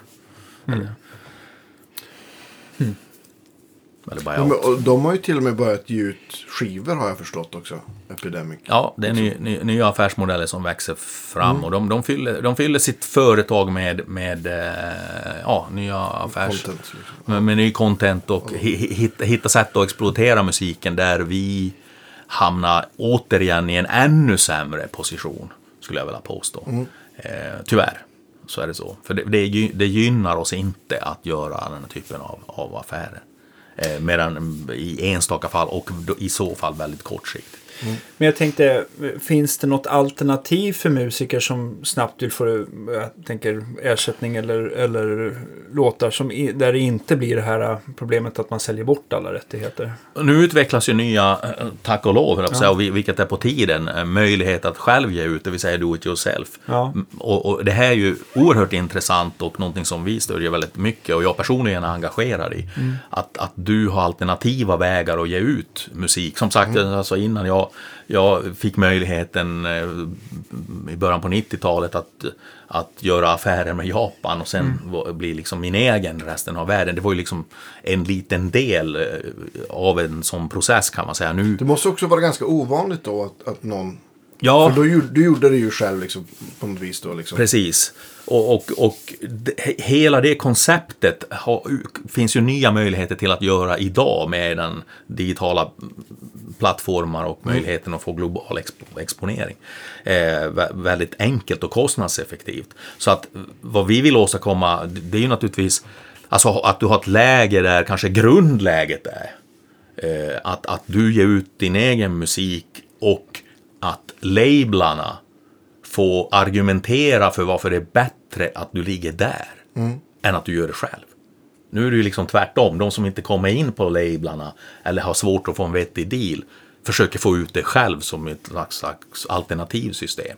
Vi borde få det omvända förhållandet att den naturligaste vägen, det självklara, är att ge ut det själv och göra din egen affär på det hela. Och sen får de marknaden så att säga argumentera för varför du inte ska göra det utan du ska ja, ligga hos precis. dem. Och så får de bjuda på det helt enkelt och säga det här gör vi för dig om du kommer till oss. Så att vi inte hamnar i det tvärtom läget. Liksom, kan du göra något för mig? För nu, nu, nu, nu är det precis som att eh, eh, ja, vi, vi, vi, det är liksom vi som står för innehållet, det är vi som skapar det, vi som borde ha liksom, eh, förhandlingsläget att, att, att, att, eh, att kunna bestämma över, över liksom vår egen mm, ja, tillvaro, vår egen affär och vår egen möjlighet till, till, eh, till eh, rimliga ersättningar. Men det känns ju ändå som att nyckeln till allting är ju att det ska, ersättningsnivån måste öka för att folk ska välja det alternativet istället. Eh, Istället för att sälja sig till, till de här techbolagen tänker jag. Ja. Att det blir, de, man, ser ingen, man, ser inget, man ser inget klart alternativ som... Om man har ändå gör... eh, Som man själv har gjort med Bumblebees eller din egen, att man är relativt smal och... um, Jag tänker att man vill kanske försöka livnära sig på musik eller någonting sådär. Att det kanske är just de här techbolagen, att det känns som att man i alla fall vet att man får någonting Ja, istället det för att bli är en helt- quick buck. Precis som, Ja. och, och, men, men, och, för jag har också fått, fått liksom så här, ja men. Folk som jag, som jag känner, vänner liksom som jobbar som säger, ja men ska inte du säga att man Men jag har alltid känt att nej men det, jag liksom. Det, det, jag hade- det känns för. Nej, det, det, kän, det känns inte bra. Så jag har liksom inte. Jag lägger noll värderingar och jag förstår. Nej, jag folk- förstår folk också som gör det folk liksom, som gör det. Som jobb, men jag, för mig så känns det inte. Men jag hade ingen aning om att men det var liksom kravet var att man måste gå in, eh, gå ur Stim och Same. Det låter ju, det låter ju, ja. Och det är inte Stim och Sami som ställer kravet. Nej, nej, nej, nej, nej, det förstår jag Nej. också. Nej men, i en, men jag känner, jag tänker ju så här. I en, I en bästa världar så skulle ju kanske då Epidemic kunna göra något avtal med, med Stim och Samus. Så att, att det skulle liksom, så att det skulle kunna finnas i någon värld tillsammans. Mm. Jag vet inte om det, om det kanske är en utopi. men eh, ja, jag har ingen aning. Ja, Ja. Ja, är- någon är lösning svårt. som är bra för alla. Det Ja. kanske är, det kanske är omöjligt, jag vet Ja. inte. Men jag, jag gillar din, din tanke där. Att, att, och det tror jag liksom. Ja, men jag ger ut min musik helt själv. Och den digitala distributör som jag använder så betalar jag liksom för varje skiva en årsavgift. Liksom. Men sen får jag 100% av all. Liksom. Mm. Det tror jag är framtiden på den typen av, av eh, affärsuppgörelser. Att hitta egna sätt. Det behöver inte vara ett sätt, det kan vara massor av olika precis. sätt. Och blandningar av det hela. Eh, där man har ett antal olika alternativ. Och ett blir den traditionella vägen Ja. som man har gjort tidigare. Så, så att eh, på så sätt så eh, kan branschen utvecklas. Ja, men, det, ja, men som jag har en, en kompis som, eh, som ger ut skivor på ett tyskt skivbolag. Och, och, och där, liksom, de, som sagt, det säljer de i fysiska plattor. Liksom, och, och hon åker dit och turnerar. Och, så då är det ju liksom, då är ju det liksom, ur den synvinkeln är det ju bra, jättebra då. att liksom ligga på det här tyska skivbolaget som, som gör att hon kan åka till Tyskland och spela. Och, och hon faktiskt säljer plattor där. Liksom. Jo, men sen så tänker jag att man... Det är väl lite så här som du pratade om innan också. Att det är en sak att vara bra på att spela och skriva musik. Men just det här, allt annat för att göra att det ska lyckas och att man ska nå ut till slutkonsumenterna. Det är ju, det är ju väldigt få som har hela, hela registret så att säga. Och man kanske behöver hjälpa bolag och distributionskanaler för att nå ut. Liksom. Jo, men Eh, man kanske inte kan göra allting själv, eller väldigt få har Nej, det finns ju inte tid till det. orken Ja, det är ju- och tiden. Nej, Och så det, men det innebär att man måste förstå hur det fungerar. Och, det, det, och, och, och, och, och, eh, man pratar nu om, om gitarrister och vi är här eh, hos er på Guitar Geeks. Så för att det ska finnas en framtid, en bra framtid och förutsättningar för att vi ska fortsättningsvis också ha hög kvalitet på musiker. Eh, gitarrister i det här fallet. Vi har ju fantastiskt många bra gitarrister eh, och musiker ja, Ja, i, i Sverige. Och, och det innebär ju att när du hantverksmässigt är på en viss nivå, för det måste du ju vara rent konstnärligt och hantverksmässigt, så är det ju oerhört viktigt att man börjar sätta sig in i alla de här andra delarna av, av branschen för att få liksom hela, Ja, förstå hela ekosystemet, förstå hur det fungerar och, och, och, och sin egen roll i det hela. Vad kan man göra förutom att till exempel googla, eh, ta reda på mer om, om, om branschen på ett bra sätt? Har ni seminarium eller liksom, eller? Det, vi Ja. har en del kurser, det är också kurser på Nalen som, som Export Music Sweden har i, i, i eh, olika territorier exempelvis. Hur det är att jobba i Japan, hur det är att jobba i Tyskland och hur det är att få ut eh, musik i England. Mer på traditionellt vis. Men eh, det, det, det gäller att sätta sig in i det här bit för bit. Och det är kanske så att man kan inte kanske vara, hur ska jag säga, väldigt bra på allt. Men om man är ett band så kan man också dela upp eh, lite grann det man, är- det man är intresserad av och har nat naturlig fallenhet för. Eh, så att eh, det gäller att sätta sig in i det, eh, hela biten. Och det är klart, eh, på Musikerbundet ger vi råd och tips eh, och hjälper till i alla de här delarna. Och säk, liksom se till att, att man förstår vad det är man ger sig in i och vad det är man håller på att göra avtal om så att man begriper vad man sysslar med, för det är ju det som är det viktiga. Men det är klart att det här är komplicerat, det är inte så att man googlar lite grann och så kan man det här, så funkar det inte. Och det känns ju också yt- tar- ytterst föränderligt. Precis. Det tar lång tid, men man får lära sig bit för bit, lite åt gången. Jag tänkte också om det fanns en samlad sida där man kan börja läsa. Finns det det idag någon känner till som man liksom, där det finns lite så här frågor och svar ungefär som... Om, om vad då? Om, Nej men jag tänkte om eh, branschen överhuvudtaget att det är någon, eh, hur ska man säga? Jag tänkte på, eh, jag tänkte på andra branscher, där är det lite grann så här om man vill läsa om eh, Eh, jag vet inte om man blir sjuk eller någonting och sy- symptom och allting sånt där. Ja, det finns alltid så här samlat på... jag tror, typ- går du en, en, mus, en musikerutbildning så in, i dagsläget ingår det nog säkert en kurs. Det ingår någonting. In, ingår någonting i alla Någonting, fall. men det, det, det är på steg ett nivå man behöver fortsätta och det jobbar vi också på att man ska ha betydligt mer eh, och eh, bättre, hur ska jag säga, paket i de här utbildningarna. Eh, och vi har en organisation i Sverige som heter Musik-Sverige som är en lobbyorganisation för musikbranschen där alla aktörer finns med. Skivbolagen, förlagen, eh, rättighetsorganisationer som STIM och Sami och Musikerförbundet. För att eh, där ta fram en del upphovsrättsligt material eller branschmaterial. Men, men här sitter vi ju som motparter. Vi måste ju liksom hitta en nivå där vi kan eh, utbilda musiker och eh, artister i, i, i liksom det de, just de specifika frågor som de är intresserade av. Men det finns inget sånt samlat. Nej. För det är också ganska komplicerat att, att, att lägga ut eller göra ett sånt material. Det finns ju massor med litteratur om musik, juridik och, och sånt där på, på, på nätet och folk som har skrivit böcker, advokater och sånt. Men det är oftast juridik för andra jurister. det är liksom precis. inte skrivet för på det sättet. Så att... Eh, Svårbegripligt Det, det, det, det, det är i någon mån svårbegripligt, så är det ju. Eh, det är juridik, det behöver inte vara så att det är juridik för just advokater och andra andra jurister, men man kan förstå det på ett elementärt plan så man fattar vad som pågår. Det, det är liksom den nivån man måste till eh, ganska snabbt om man ska lyckas som professionell musiker tror jag. Jag tror. Jo, men jag tänker också så här om man nu har bestämt sig för att man vill lära sig det här. Jag tänkte bara om det fanns något så här, vad vänder man sig eller hur gör man? Har du något, eh, har du något råd? Ja, det finns ju kurser Ja. som man kan, kan hitta för, för, liksom bit för bit, Ja. lite beståndsdelar här och där, men det finns liksom ingen samlad, Nej. samlad så mig veterligen i alla fall. Eh, Hoppas det kommer i alla fall. Ja. För jag tror att det skulle hjälpa många. För jag, jag tror att det är många som ser den här att, eller känner att fan det här skulle jag gärna vilja komma, eh, kunna men inte har den här orken att leta sig vart man... Ja, det är djungel. eh, Vi har ju en sån diskussion på gång nu, både Musikerförbundet och Sami, där vi tittar på utbildningsfrågor specifikt och det här är ju en del av det.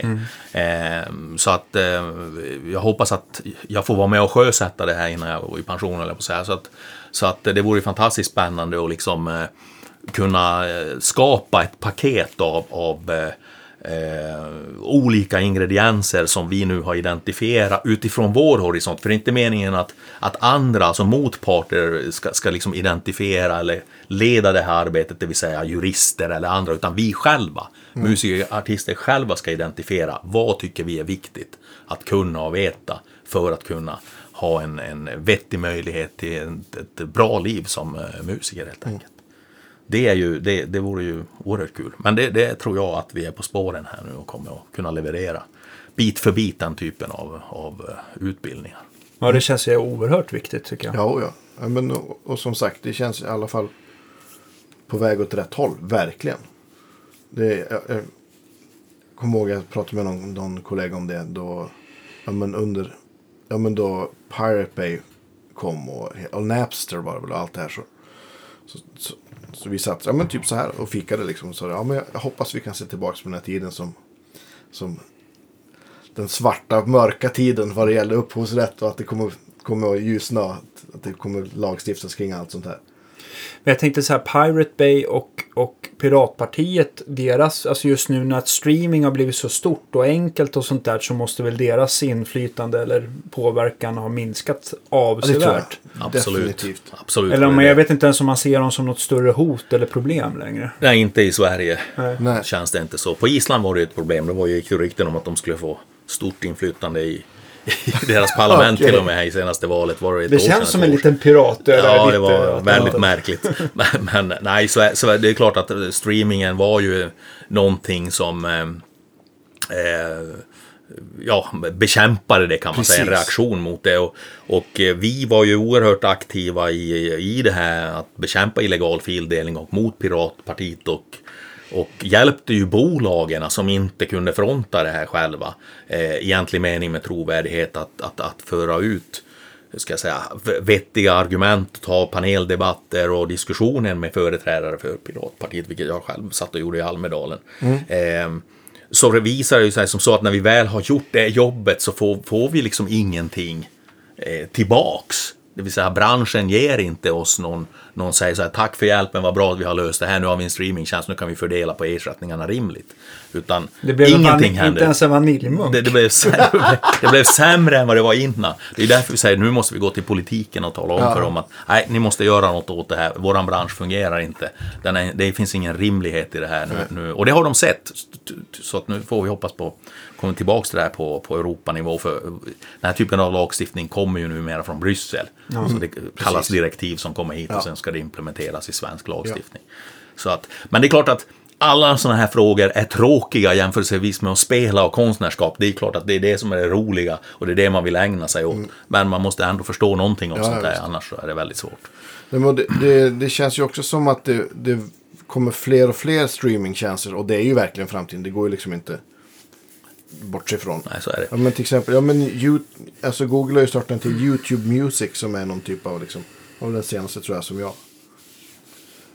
fick ett, plingade i min mailkorg att någon hade lagt till min mm. sista skiva på. Ja. Men, men vilka, vilka aktörer förutom Spotify har växt sig stora? För jag vet att där, iTunes finns det givetvis, men de har väl både betal och streamingtjänster? Ja, ja, men I USA tror jag att iTunes Ja, Streaming har, är ganska stor. Där har du Amazon och Deezer eh, Precis. som finns också ute i Europa. Det finns några olika, Spotify också jättestort där. Mm. Ja. Så det finns några olika typer av streamingtjänster eh, mm. ute i världen som, som konkurrerar. Ja. Men Spotify är en av de största, kanske den största aktören. Mm. Um, ja. Men det finns andra också. Mm. Men det, det, är ingen, det är liksom ingen skillnad uh, så tillvida. Det är, det är inte så att, att, att, att det här problemet har någon av de andra aktörerna löst. Utan det har de inte. Tror du... Tidal kommer jag på. Tidal finns i Norge. Där är ju är en... Mm. De, de, blev uppköpta av... Eh, vad heter det, det amerikanska bolaget? Eh, som numera är stämt till Ekobrottsmyndigheten i Norge för att Oj. de har trixat med, med spellistorna. Så att, så att, så, att, ägarna har fått, fått en oproportionerligt stor del av alla intäkter. Mm. Så nu är det en utredning på gång där. Där kom jag kom, jag, hade, jag fick något sånt här title ett, ett år. Eh, och, och där kommer jag ihåg att där fanns det, det här var två år sedan kanske, så där kunde man läsa vem som spelade på plattorna och liksom XR. Och det, det tänker man att det kanske Samuel skulle kunna lobba för, för Spotify också. Att, att det kommer liksom den infon, vem som har proddat, mixat, mastrat, Ja, det spelat klart. tamburin. Det måste ju bli nästa Ja. steg i det hela. Att du kan leta på en speciell musiker. Eh, jag gillar den här gitarristen. Vilka andra inspelningar har han varit med Mm. på? Ska, eller hon, ska man hitta det? Eller den här har producerat det hela. Vilka Mm. andra produktioner har han gjort? Så man kan söka i den ledden. Just nu Mm. kan du ju inte det. Ja, det vore ju otroligt. Ja, för så letar man ju tidigare Vilka också. gitarrsträngar han Ja, använder. vilka, vilka, vilka gitarrer är inspelat Ja, på så kan man söka Hur på dem. upp det? Skriv in för 3 till axis? 5 bara. Ja. Ja, nej, men jag förstår. Det skulle vara... Det, den men- infon saknar man ju just från den här vad man gillar med att hålla i ett album och Precis. se vilka han är sponsrad med. Men jag menar digitalt nu är- så är ju den här informationen kan ju finnas till och med ja, hur du har spelat in i, i sin förlängning. Ja, vilka förstärk, vilken förstärkare använder du på den här låten? Vilka gitarrer har du Ja, använt? visst. A- a- Allt finns ju. Jag menar, du som har gjort inspelningen vet ju allt det där och det går att notera in. Och det är klart att det finns ett mervärde i att lägga ut det för den som är intresserad. Det är ju rätt nördigt, men ändå. Alltså det, Ja, absolut. Det blir lite som en, någon, någon fusion av Wikipedia och... eh, och Ja. eh, Faktum är att det kan man ju som, ja men på, med Spotify for Artists kan man ju faktiskt skriva, kanske jag ska göra idag, skriva in vilka som spelar. Det borde man göra. Absolut. Det, inte går, det kommer inte gå att söka på men det står i alla fall som info då. Precis. Eh, Det, det känns ju som att eh, det jobbet inte ligger hos Spotify att få in all den informationen. För det skulle väl vara helt... Det, det berget orkar väl ingen bestiga tänkte jag säga. Det måste väl handla om oss. Bolagen har ju, har ju mycket av den infon, ehm, eller all den infon, vilka som spelar i princip. Och, eh, ja, det, men ehm, det är svårt då. De stora bolagen är mest intresserade av affärer. Det här verkar inte vara så intressant. Det här är ju Nej, det inget som verkar ju bara ta tid pengar. princip, Det här är ja. ju, det kostar ju pengar. Ja. Och tid är pengar. eh, Har vi ju hört. Eh, om man, om man eh, tittar på andra saker som ni också brinner för på Musikerförbundet med att eh, hjälpa olika band och eh, artister som har hamnat i knipa. Sådär. Hur, eh, eller vad tänkte jag säga? Det finns, vi har ju pratat om så många grejer som, som, ni, som, som ni har på er palett så att säga. Eller har det ändrats över? Nej, det är ju... Men då, jag vet inte hur jag ska ställa frågan riktigt. Nej, men Jag förstår vad du är ute efter. Alltså individuella avtal Ja. det är i olika former. Det är ju Ja. managementavtal. Och eh, bandavtal också. Det, det är inte alltid helt ovanligt att band blir oense om någonting Ja. efter ett tag. Eh, och då gäller det att ha avtal när man är överens om vad man är överens. Sen kan det bli väldigt svårt när man inte är överens och vara överens om någonting i princip. Eh, ja, förlagsavtal, traditionella branschavtal. Eh, jag tror vi förhandlar mellan 400 och 500 sådana avtal om året. Eh, vilket är mycket. Eh, man kan ta en större advokatkontor som är specialiserat på det. De gör några sådana här avtal om året. Så det är klart att vi får en väldigt hög expertkunskap eh, när vi gör så mycket varje år och har gjort under lång tid eh, i de här frågorna. Och, så det är sånt vi jobbar mycket med. Vi, på tal om gitarrer och sånt så tillhandahåller vi ju en väldigt bra instrumentförsäkring. Och en Jag berättar lite grann, för att det är inte alla bolag och alltså, Nej. försäkringsbolag som har möjlighet att försäkra sina instrument. Så, så att eh, eh, vi har ett avtal med Folksam Ja. som, som, som då är eh, vi återförsäkrar oss kan man säga. Eller vi, vi, vi förmedlar den försäkringen så, för Folksams räkning. Men vi hanterar hela försäkringen och, och eh, utom själva, om det är en skada, då är det deras skadereglerare som gör det jobbet. Eh, men vi säljer försäkringen och den får du då köpa via oss, betala till oss och är det så att, att eh, någonting, du kan också överklaga om du inte är nöjd med hanteringen av din försäkring. Och då sitter vi i den här försäkringskommittén. Jag är dessutom ordförande i den så att man kan liksom få en musiker-approach på ditt, ditt, ditt, eh, din åsikt. Liksom, och hantera så det är inte administratörer som sitter och, och, och, och, och du, du ska diskutera med om du inte är nöjd med hur det här hanteras. Men det, det 99,9 procent är nöjda med, väldigt nöjda med hur, hur den här försäkringen eh, Och, och när, eh, jag tänker på eh, sådana typer av försäkringar, instrumentförsäkringar. Är det just när, när det eh, till exempel går sönder som det gjorde för vår kära vän Nalle Paulsson här med sin bas på Arlanda i, i krossen som det kallas där. Eller, eller är det eller är det vid stöld eller hur oftast eh, känns det som att folk eh, får hjälp av de här, den här försäkringen så att säga? Ja, det är, det är ju... De två grejerna. ja, visst. För de grejer går sönder. Det kan f- hända olika saker. De tappar, tappar dem eller någonting annat Ja. som händer. Eh, Men stöld är naturligtvis Också en sån, sån fråga som är, nu kan vi säga att många musiker är väldigt noggranna med Ja. att låsa in sina saker, så det är inte, det är inte så väldigt mycket, mycket sådana här skador som händer. Men när det händer, det kan vara i en inspelningsstudio i södra Sverige, var översvämning för något år sedan där det kom in vatten alltså utif, utifrån. Ja. Eh, tanke på vädret. Och sådär. Men, men visst händer det stölder och visst händer det att saker går sönder. Och, eh, Jag tänkte bara just när den täcker den här ja, försäkringen. ja, men den täcker i alla Ja, lägen. ja. Den, tä- den täcker dessutom i hela världen. Är det sådär till och med att man, är, att man eh, täcker den vid sådana fall så att när folk liksom av misstag råkar glömma instrumentet någonstans så att den har försvunnit den vägen? Eller när, finns det någon gräns också när... Eh, förstår vad jag är ute Ja, efter? ja precis. Den, jag, jag, jag kan väl säga så här, är det en stöld så är det en stöld. Ja. Ehm, nu är det väl en sak om, om man glömmer den på en tunnel, det, det vågar jag inte svara på faktiskt, vad som händer då. Men, men eh, det här kan man gå in och titta på Musikerförbundets hemsida och prata med våra försäkringshandläggare om man vill ha. Ja, veta exakt hur, hur alla de här olika scenarierna Ja. funkar. Jag har inte det i huvudet. Men eh, den är väldigt populär och det som har blivit också kan sägas att många musiker har ju en, eh, en liten studio eller en studio. Eh, och eh, vi är ju en av, mig veterligen, finns det någon annan som tillhandahåller en studioförsäkring? Det vet jag inte faktiskt. Men hos oss kan man teckna en studioförsäkring. Som är väldigt bra också. Men det är lite annat som då krav med att det ska vara låst. Du kan inte lämna dörren öppen och så. Men du, Det låter ju ganska rimligt. ja, precis. Men du måste låsa dörren med ett vettigt lås. Så då har du en försäkring. Och göra det vattentätt så det Ja. inte kommer i vatten. Så. Ja, Nej, då, det, det tar vatten. Den, den, eh, tyvärr hände det. Det har en gång hänt, eh, vad jag vet, att en studio blev vattenfylld. Det var i södra Sverige och det var, det var oväder faktiskt. Så att det blev översvämning helt enkelt på gator och torg så det rann in ner i en källare. Så kan det gå. Då är det bra att ha en försäkring. Absolut. Hinner du spela någon gitarr då? Ja, inte mycket. Ibland har kompisar som fyller jämt så kan jag vara med på någon låt Ja. här och där.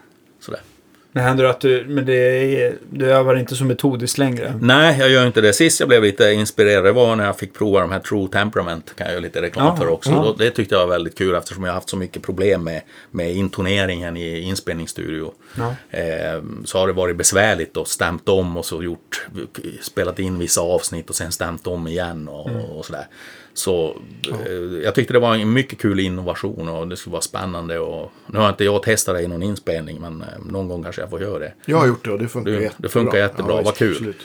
De, de, eh, om man får göra vidare reklam för dem så har de, har de precis utvecklat ett nytt sätt att ehm, det är ett nytt material för bandstavarna. De, ser, inte- de har inte den här mässingfärgen längre utan det är ett hårdare material som är klart mer slitstarkt och det blir mer precis bandat och sådär också och kräver mindre underhåll helt enkelt. Så att, Okej. eh, det känns som att de, de har, mm, ja det är ganska nytt helt enkelt. Så för er som eh, har eh, intresse av att skaffa någon True Temperament-lösning så, så Vi borde ta hit herr Tidell. Ja, såklart. det finns ju flera som, som är... um, Som, eh, har ju växt företaget Ja. nu då. Och jag tror att de håller äntligen... För det har tydligen varit så att det är lite, varit lite för knepigt att banda gitarrerna Mm. med eh, de gamla bandstavarna som var mässingsfärgade. Och de här nya kan de nu mera sälja eh, banden vad jag förstår till olika gitarrtillverkare. Bara- Och, och, och eh, så får de den här fräsfilen till CNC-fräsen. Då. De Så- säljer färdigböjda band. Ja, enkelt. precis. Ja, just det. Ja. Ja.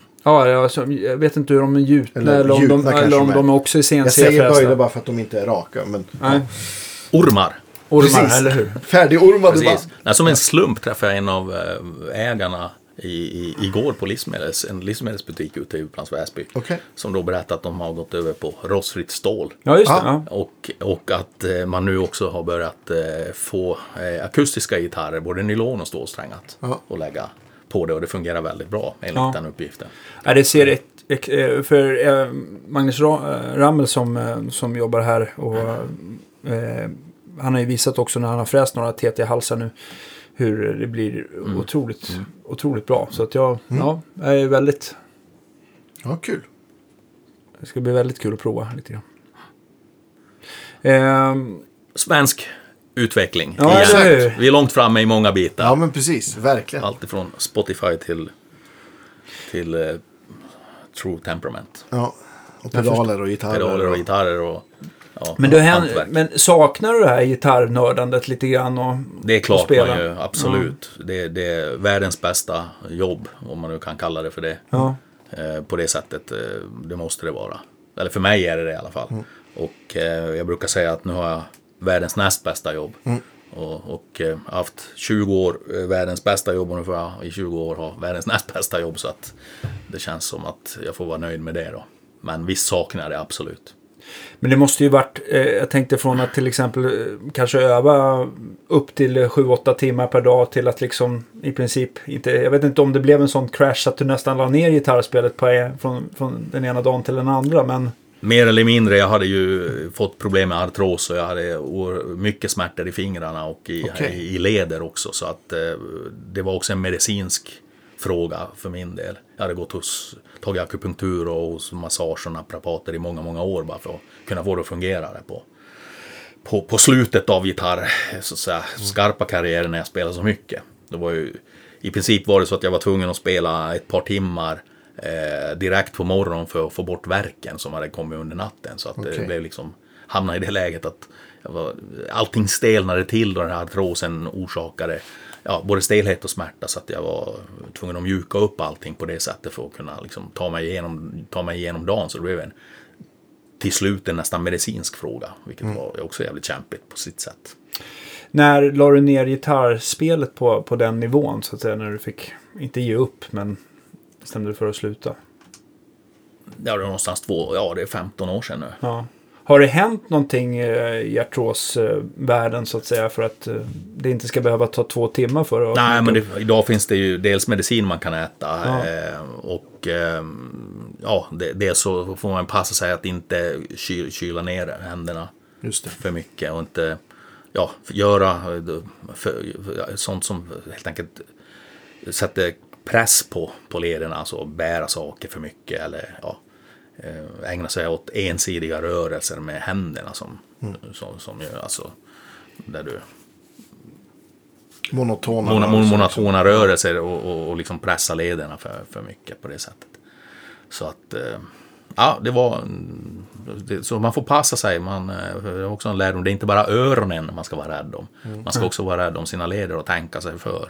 Och kanske eh, göra uppvärmningar ordentligt och eh, liksom Inte sitta för långa stunder. Nej, inte sitta för Ta långa pauser. stunder och ta pauser. Och det är klart att eh, jag var rätt manisk och kö- körde extremt hårt. Så att det, det, det, mm, kroppen håller inte. Man, man måste liksom hitta en nivå som kroppen kan klara av också. Det blir som elitidrottsmän, som man, kan inte trä, man, man kan inte träna hur mycket som helst. Du kan träna så långt kroppen fungerar, alltså Precis. med det. Det. Det är liksom den gränsen. Även om du mentalt orkar så kommer eh, Till slut det, går något sönder. liksom. till slut går något sönder och det där gäller ju också att ha också koll på. Också viktiga delar att lära sig Ja. i, i, om man ska så att säga, vara professionell musiker på den nivån. Eh, om man tittar på en så här klassisk uppvärmning då på, som du gjorde på gitarren. Hur, är, det, är det egentligen bara långsamma skalor eller vad... vad eh, Ja, man kan ju ha skalor som, som eh, grund Ja. för att göra olika övningar med, med dem eller i dem. Eller olika arpeggios eller brutna ackord på, eller olika pickingtekniker. Eller, ja. det, det där kan man ju prova sig fram eller legaton. O- Man får känna så att det liksom lossnar Ja. helt enkelt. Eh, och man behöver inte göra samma sak varje gång. Man kan ju lite olika eller vända på dem i olika ordning. Olika övningar. Eh, men det gäller att göra dem i, i ganska lugnt tempo. Och, och, eh, så att man liksom blir varm i, i, i lederna. Jag tror det är viktigt. Innan man liksom börjar att ösa på. Så att man inte gör det när man är kall. För det är väl som att starta en bilmotor tror jag. Eller en, en dieselmotor som jag har hållit på att böka med mycket i båten. Som ska bli varm först. Ja, jag att fattar. tänka på det. Ja, ja, Samma okej. sak med leder. Men det var inte så att du fick eh, att du experimenterade med olika tjocklekar på strängarna eller hur de kändes justerade? Att sånt även var...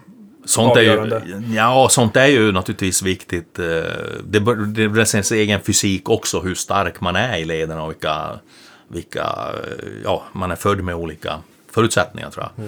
Ja. Ehm, Alla kan inte spela 013 som nej, Stevie Ray Vaughan. nej, precis. Jag tror inte det. Jag spelar 09, 09,5. Ehm, så att eh, möjligen 010 beroende på vad det var för pålägg man gjorde. Men men visst har det med det att göra också. Det gäller ju att ha en väl injusterad gitarr som man känner sig bekväm med. Som är, ja, man upplever att den, den, den, den liksom sjunger med dig. Så att, den inte, så att man, man kämpar med instrumentet. För det blir ju ytterligare träligt. Eh, så, att, så att det så att säga känns, känns behagligt. Men jag tycker jag styrt, eftersom man har verkstad så stöter man ju på den där problematiken varje vecka. Mm. Alltså med folk som kanske liksom så här bara... eh, Ibland kan det bara vara för att man får för sig saker som att det alltid låter bättre med tjocka strängar. Mm. Men det känns också som att när... Jag tycker att jag försöker prata med kunderna när strängarna eh, eh, hämmar ditt sätt att spela. Att det liksom, de gör det, för de gör det ju svårt för dig Mm. till slut. Va? Att det blir för tjockt, att du inte kan bända. Det blir för, du kanske väljer andra vägar omedvetet fast för att... Eh. Jag vet inte hur strängar har utvecklats idag, men, men eh, när jag gjorde inspelningar tidigare så höll, höll ett set strängar ungefär en låt. Eh, sen var jag tvungen att byta dem, men då, då, då var det väldigt bra briljans och väldigt bra klang i dem. ja, ja, precis. Eh, sen märkte man att den liksom tappade sin, liksom, det var inte så att de var förstörda, men de tappade sin, liksom den här Den topp- gnistran, ja, gnistran ja. i toppen.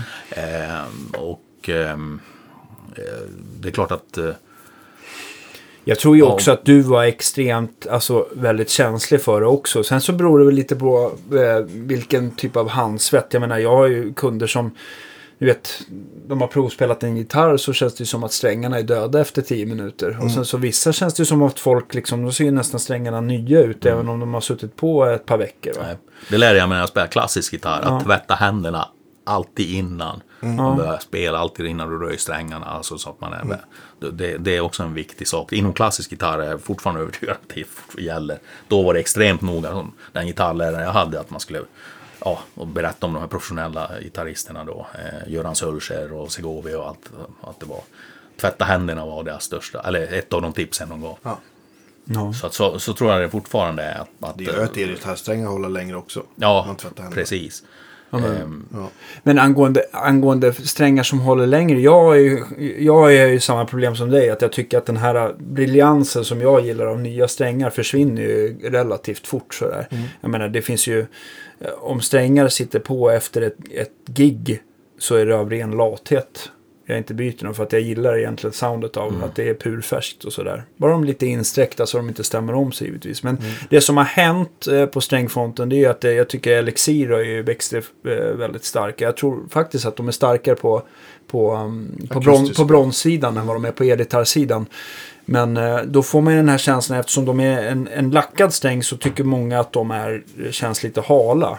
Att de, att de får som en tunn, tunn film på sig. Och många menar på att det tar bort eh, eh, klangen av, av det, här, det här sista sprillet. Men jag tycker i alla fall, jag tycker i alla fall att Elixir gör det så bra. Så även om de inte låter som en, som en eh, kanske 100% av en ny annan sträng som är okotad. Så tycker jag att den håller ju det bra mycket längre än en timme.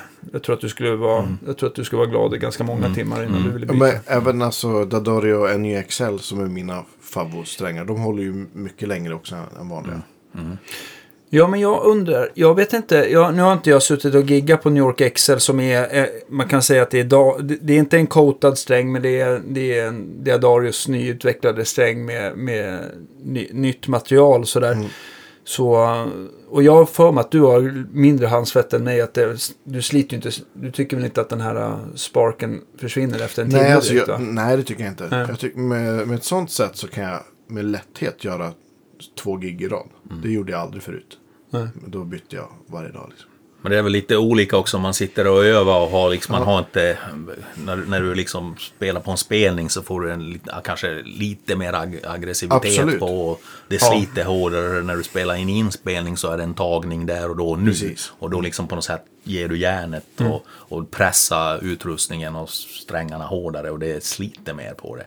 Eh, än att du liksom sitter och kanske ja, Nej, jag tyck- komponerar eller... Ja, jo, absolut. Jag tänker- Nej, Ja, men, jag förlåt. tyck, då, man, alltså, man kan spela alltså, två sådana här en och en halv timmes gig i raken. Mm. På ett sätt sådana tycker jag. Och de håller både klang och stämning. Men eh, Nej, det, men jag tror ändå, eh, just när det gäller exilsträngarna, det, förutom halheten där, så har de ju kommit nu med en, en väldigt lovande ny coating som heter OptiWeb tror jag. Just det. Men De har ju den- äh, har inte du det på den gitarren, eller? Eh, Nu pekar jag på Dannes stratta här. jo. För det är Eh, nästan här, så att man inte märker det, tycker Nej, jag. de här strängarna har jag. Den, den här gitarren, jag vet inte om du bara kan ta och få någon upp, uppfattning om du tycker att det är klirr kvar i, i, i, i basarna. Den där stränger jag om och den används jag alltså varje dag och jag tror jag strängde om den för en och en halv månad sedan. Nej, men det, det, det känns som det finns en lack Ja, på den. Ja. Eller hur? här hör du skillnaden för att E-strängen den tappar jag bort. Så att Ja, där, den där, ganska den, är, den är o-coatad. Och där har du den coatade strängen. Och det, ja. Så att jag tycker att de håller ju ny. Men det de kan- det fick kan- väldigt fin reklam där. Men det är kanske är själva spolningen då som gör att det inte gräver in så mycket hudflagor och, Nej, och smuts ner Nej, det, är väl det, själva... det är väl det som dödar. Att dels att eh, själva strängen, och metallen oxiderar av, av eh, Smuts. ja, och din salta svett tänkte jag. Eh, Men, eh, nej, men det kommer inte in alls lika mycket smuts mellan linningarna. Så att jag, jag, jag gillar dem. Vissa gillar dem inte så att det får man acceptera. Jag, har- jag har tänkt att jag inte ska stå och eh, argumentera för mycket med mina kunder och vad de tycker. Vad de för att tycker, det, det, det känns ibland bara bortkastad tid. Så. Det är ganska personligt med strängar just. Men jag tycker, jag ty- det som jag gillar med Diadario, om man får plussa dem ännu en gång som jag har gjort, det är att jag tycker deras, eh, att det, det, det levereras inga dåliga sätt. Alltså. Nej. Jag tycker att de är väldigt, Jämna. ja, jag stänger ju om gitarrer varje dag här. Jag, jag, nu har jag ju stått här i princip bara med Diadario-strängar och jag kan inte säga att jag har haft ett dåligt sätt under den tiden jag har varit här i alla fall. Det är, Det är bra. betyg. Mm, väldigt bra. Men jag vet att du inte gillade Diadario back in the days. Du körde väl alltid eh, GS Boomers va? Ja, jag körde GHS Boomers. Det var den här briljansen på toppen där. De, de, de hade en väldigt kort livslängd. Ja. Så var det, men de hade den här extra briljansen på toppen som jag gillade. Men, men eh, så att det gick åt förfärligt mycket strängar. Fasiken, du måste ha svart bälte. Man kanske, kan, man, kanske kan, man kanske kan leja dig ibland när det är mycket Det omsträngningar. Jag är fortfarande, jag kan säga jag hittar, det finns strängar överallt där jag bor. Alltså det är, alla gitarrfodral och all, all, alla caser och allt jag har. Har fortfarande kvar några olika utrymmen. Det finns strängar till förbannelse som ligger och skräpar överallt alltså. Så att, eh, mm. Men, men jag tänkte på, du hade ju, du hade ju några toppar och eh, vet du det, gamla Marshall-toppar som var moddade av Folkesson back in the days. Har du kvar allt det där? Ja, och, och, och drar du, är är det så här på att du, att du kopplar upp allting och tar ett stort ackord e- Skrämmer slag på grannarna. Ja. Jag har bara en granne. Men, nej, jag har inte gjort det, men jag funderar på att göra det här på sommaren. Ta ut Ja. det på altanen och koppla ihop allt och prova om det fungerar. Ja. Skrämma slag på de många där ute. Vi, vi kommer. Ja. Beskådar. Ja. Nej, de var för, de, de, de var, det, där var ett jättebra. Folke som gjorde ett otroligt bra jobb. Jag var hemma hos honom, bodde hemma hos honom också faktiskt. Ja. Eh, när han höll på att mecka och, och kunde så att säga eh, göra olika. På den tiden fick jag sitta i hans verkstad, men det såg ut ungefär som här. Och så satte han pennan, löd, eller kablar på olika ställen och hade olika kretsar och så kunde man höra då. Ja. Hur låter det nu? Jaha, och så tar vi, sätter vi kabeln dit. Hur låter det nu då? Och så byter vi ut den kretsen, tar en annan krets. Ja. Så kunde man liksom på något sätt det blev custom made att även man fick sitta och lyssna på de olika kretsarna som fanns till buds och, och löda in i, i förstärkeriet. Det, var, det, var, det, var riktigt, det var riktigt roligt att liksom se även den sidan av hantverket. Att det fanns olika lösningar. Inte för jag förstod vad som pågick i, i elektroniskt men att, det, att, att, att man kunde liksom på det viset modifiera saker och kunde ha olika alternativ. Ja, men då borde du också upptäckt hur stor skillnad det gör med bara olika högtalarlådor. Ja, absolut. Men hade, fastnar du för någon högtalarlåda och topp som till slut som det, det blir inte bättre än så här. Ja, det var väl vad man fick tag på också. Det är klart, ibland lånar man eh, högtalare framför allt. Och försökte få tag på. Men jag hade några olika, eh, det var Marshall främst då som eh, var gamla. Som man fick prova och micka upp. Och i olika inspelningsstudios tyckte vi fick fart på. Ja. På en högtalare, en annan fick fart på en annan. Och det var inte så där självskrivet alltid vilken det var. Utan det kanske var rummet i sam sammanhanget. Och, ja, hur inspelad den var. Ja, ja lite sådär vad man, ibland undrar om det var Dagsform, dagsformen ja. också. och vad man själv hade tyckt och vad man hade för preferens. Ja, men men är, det var- är det inte rätt roligt med just studio? Att man går in, man lämnar studion och är skitnöjd. Bara nu, imorgon så sätter vi igång och spelar in. Typ. Ja, precis. När vi, gjorde, när, vi, när vi spelade in den första skivan så spelade vi in den på Hornsgatan i en studio som heter Stockholm Recording. Och eh, då åkte vi runt, när vi började med gitarrpåläggen, åkte vi runt alla musikaffärer i Stockholm och alla typ som ja, vi kände inspelningsteamet där eh, med tekniker och producent som hade lådor som hade spelats in eller som ja, någon gitarrist som man kände till hade spelat på eller gjort någonting med. Allting togs ner dit. Ja. Och sen provade vi, jag tror vi höll på en vecka och provade olika lådor och provade olika ljud och försökte få ihop det där. Så att eh, det, var, det, det var lika mycket, hur ska jag säga, eh, jobbet med att prova fram grejerna som var eh, ja, utmaningen och det vi tyckte var roligt som, som själva kanske inspelningen till slut. Oj. Så det var ett berg, en mur av olika högtalare och någon sprang runt och flyttade mikrofoner och kablar och så testade man. Jaha, den var den, den kom därifrån, den kom från... Kommer, du kommer du ihåg hur du slutade? Med, det var en, gammal eh, 60-talslåda från Ja, Marshall typ. eller? ja det, var, det, var, det, var, Men- det var någon sån som, som inte var min dock, men som Ja. vi fick eh, låna eller hyra. Som vi använde. Var du också så här petig med, för att jag menar det är ju stor skillnad liksom med olika mikrofoner och sånt där. Var det SM57 som i så många fall åker fram eller? eller Det var samma du? sak där. Det var mm, koppel av olika mickar och längder och i olika rum och vi provade oss fram. Så, men den, den var ju en sån som oftast, den fungerar ju, man visste vad man, vad man- fick. Ja. Så att säga. Men, men det var också avståndet till, till högtalarna och vi var mickar bakom högtalarna och ja, ovanför och vi byggde upp det på podier och jag försökte micka från sidor och olika kombinationer av olika mickar, alltså olika avstånd som man blandade ihop. Och, ja, vi försökte. Vi, vi lyssnade på inspelningar då från som hade gjorts, alltså andra eh, gitarrister. Van Halen var ju en sån naturligtvis. Och, och så, sen gillade jag eh, gitarristen i TNT som jag tyckte hade ett jävla bra gitarrljud. Oj. Det norska bandet. Jag ska inte säga att jag har missat, men jag har helt glömt bort så det låter.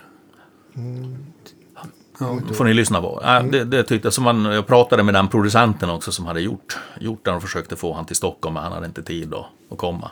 Eh, men han lovade att komma ett år senare, för då hade han tid. men jag tänkte så länge kan vi inte vänta. Eh, men men ehm, ja, man fick lite tips där hur de hade gjort och, och spelat in. Eh, jag kommer ihåg att de hade spelat in i, när det var vissa ackord, så för det är som sagt svårt att få stämningen på tal om True Temperament. Eh, I de inspelningarna så har de spelat in sträng för sträng och varje sträng sex gånger, kommer jag ihåg han sa i telefon. Oj. Så det var ett helt paket med, med hur de liksom pusslade ihop gitarrspelet på det sättet. Ehm, Så det gav också lite eh, inspiration och tips att ja, hur man kunde vara tvungen att och eh, om man inte bara spelar kvarter och kvinter utan man slänger, får in en ters eller ackord på som börjar wobbla med disten. Då, då, då kan det där bli rätt otrevligt eh, ljud alltså av själva wobblet och det går inte att, att bemästra det. Det, det, det. Övertonerna sticker iväg så att säga. i- Och, och det förstärks också med distmängden? det eller? förstärks med disk, disk, distmängden. Och, och eh, då måste man ju stämma om gitarren för att få, bort, få bukt med det där. Och det innebär ju att den inte kommer alls att vara spelbar på, på andra lägen. Och då måste du ju liksom stanna bandspelaren och börja stämma om igen. Det är ett jävla Ja, jobb, men alltså. alltså, då jag sitter och spelar in gitarr så är det liksom, jag, jag stämmer ju tre fjärdedelar av tiden så stämmer man ju. Ja. Det är ju, Och det, det händer inte när du är ute på scen? nej, Nej. Då blir liksom, det blir ju inte. Det är ett annat tänkte- buller. Ja, precis. Men övertonerna hörs inte på det sättet då, själva disten. Men, men, eh, och jag som hade spelat då klassisk gitarr mycket, jag hade ju ofta tersen i basen och så här. Eh, I mitt sätt att vända på ackord. Eh, vilket gjorde att det blev eh, wobbel i, disten ofta. Så vi fick, eh, det var mycket jobb med att stämma och, och eh, hitta Puncha in ackord. Ja, precis. Bara trycka in ackord. Så ibland spelar man in en sekund ett ackord så fick man börja om och stämma om. Men, var, men var det någon... Liksom, meckar du med dina gitarrer helt själv eller gick du alltid till någon som fick hjälpa dig i stora delar? Jag hade, jag hade... Jag gjorde väl små grejer själv kan man Ja. säga. Sen hade jag... Eh, på Stones musik var Ernie Englund en person som Ja, en av de bästa. jo, gjorde mycket. Ja. Hjälpte mig i många, många år. Eh, Faktiskt. Han, han, var, Han var hu- grym. huvudsak Ja. som, som fixade mina grejer. På gitarrsidan. Men sen var det ju många som man kände. Peter Roth var en som gav tips och hjälpte Ja. till med allt, möjligt. Sådär. Så Va- att, eh, Var, var Stones på den tiden din eh, favorit?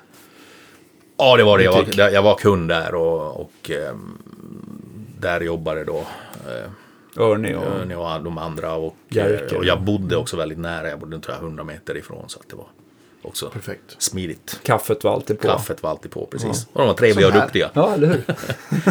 Trevliga och duktiga. Jag vet inte om den affären finns kvar faktiskt. Eh, nej, jag tror att han, eh, Göran, eh, Göran hade väl, eh, han hade ju uthyrningen i lokalen bredvid. Men jag tror inte att han har det kvar. Men eh, ja, det låg ju mitt på torget där på det Sankt blev inte Eriksplan. musikbörsen så sen försvann det. Nej, men den, den, den lokalen som eller? fanns där, eh, det, var, det är väl idag For Sound Outlet va? Men den tror jag inte Aha, har okej. öppet hur som helst. Nej, den är väl sporadiskt öppen. Jag förstår.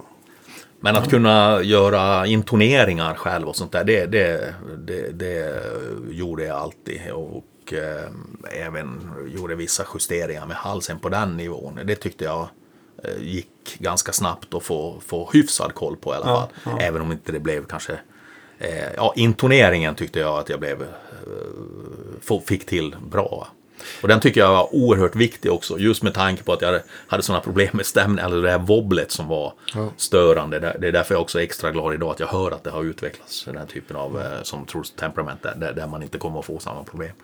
Har, eh, jag tänkte på, eh, när du körde dina strängar då, kände du, kändes det som att du fick intonera om gitarren varje gång du bytte strängar? Eller, eller var de ganska konsekventa? Nej, jag körde ju med samma märke, Ja. så det, det, det, det, så upplevde jag inte. Att du fick, att du fick intonera om om Nej, du jag höll inte. till samma tjocklek så att säga? Ja, precis. Jag höll samma tjocklek, behövde jag inte intonera om det. Det, det behövde jag inte. Men jag vet också att du i någon av skivorna eh, chockade världen med att eh, inte använda förstärkare alls. Du körde väl en hel platta med någon zoom? Exakt. Ja. Jag, fick, jag fick eh, spons av Zoom.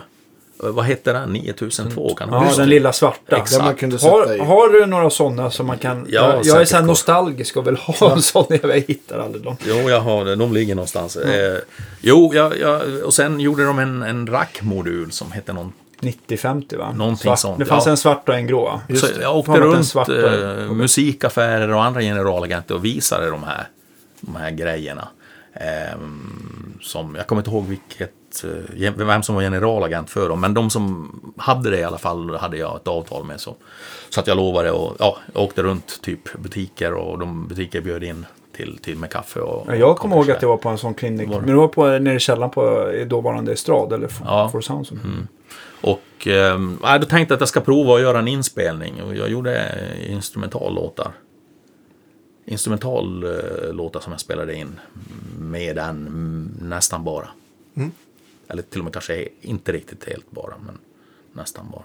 Det funkade ganska Och de bra. på Zoom blev väl glada för det? Absolut, Ja. absolut. Det blev också ett referens. Den var ju ny då den här. Det var, eh, fanns inga liksom, eh, i alla fall i Sverige, några inspelningar man kunde peka på som var gjorda med den. Och då, då fick man här en, ett antal ja, låtar också som referensmaterial. Ja, det går att få även den här musikstilen. Och jag hade ju en del, eh, eftersom det var instrumental musik så var det inte bara distade gitarrer utan det var ja, klangmattor och ja, olika typer av, av gitarr som låg, låg i, i där som man kunde liksom få en lite differentierad bild av vad man kunde åstadkomma med den. Men när man vill ha ner mycket jobb på att programmera och testa och ställa in och fixa och, och sådär. Eh, Men när man väl hade fått det på plats var det oerhört bekvämt. Hur, om man vill lyssna på den musiken du har eh, spelat på och sådär. Går det att eh, finna den på digitala plattformar eller hur gör man? Ja, den kan finnas ute på eh, vissa, viss musik finns utlagd på Youtube Ja. har jag sett. Jag har inte lagt ut något själv. Jag är ju tillfrågad av eh, en del direktörer på skivbolagen om jag inte kan släppa materialet och ge ut till dem. Men eftersom jag har det jobb jag har så kan jag inte göra avtal med eh, musikbranschens företrädare samtidigt som jag är i, driver frågor mot dem eller är i konflikt med dem. Ja, eller, det. så jag kan liksom inte göra affärer och vara trovärdig på samma sätt. Liksom, så att jag har valt att inte göra någonting. Men, men eh, jag kommer att lägga ut eh, materialet nu när, eh, när det kommer sådana här Spotify Artist. Man kan göra det själv eller något liknande utan att vara inblandad i, i någon slags affärsrelationer med, med branschbolag. Ja. För, för det, det, det, det, kan jag inte. Men så en del av det här materialet går an. Det är många som mejlar mig och fortfarande faktiskt och frågar om, om jag kan eh, sälja någon skiva eller sånt där. Men jag har ju inget sånt. Nej. Så att eh, det finns på nätet ibland ser jag.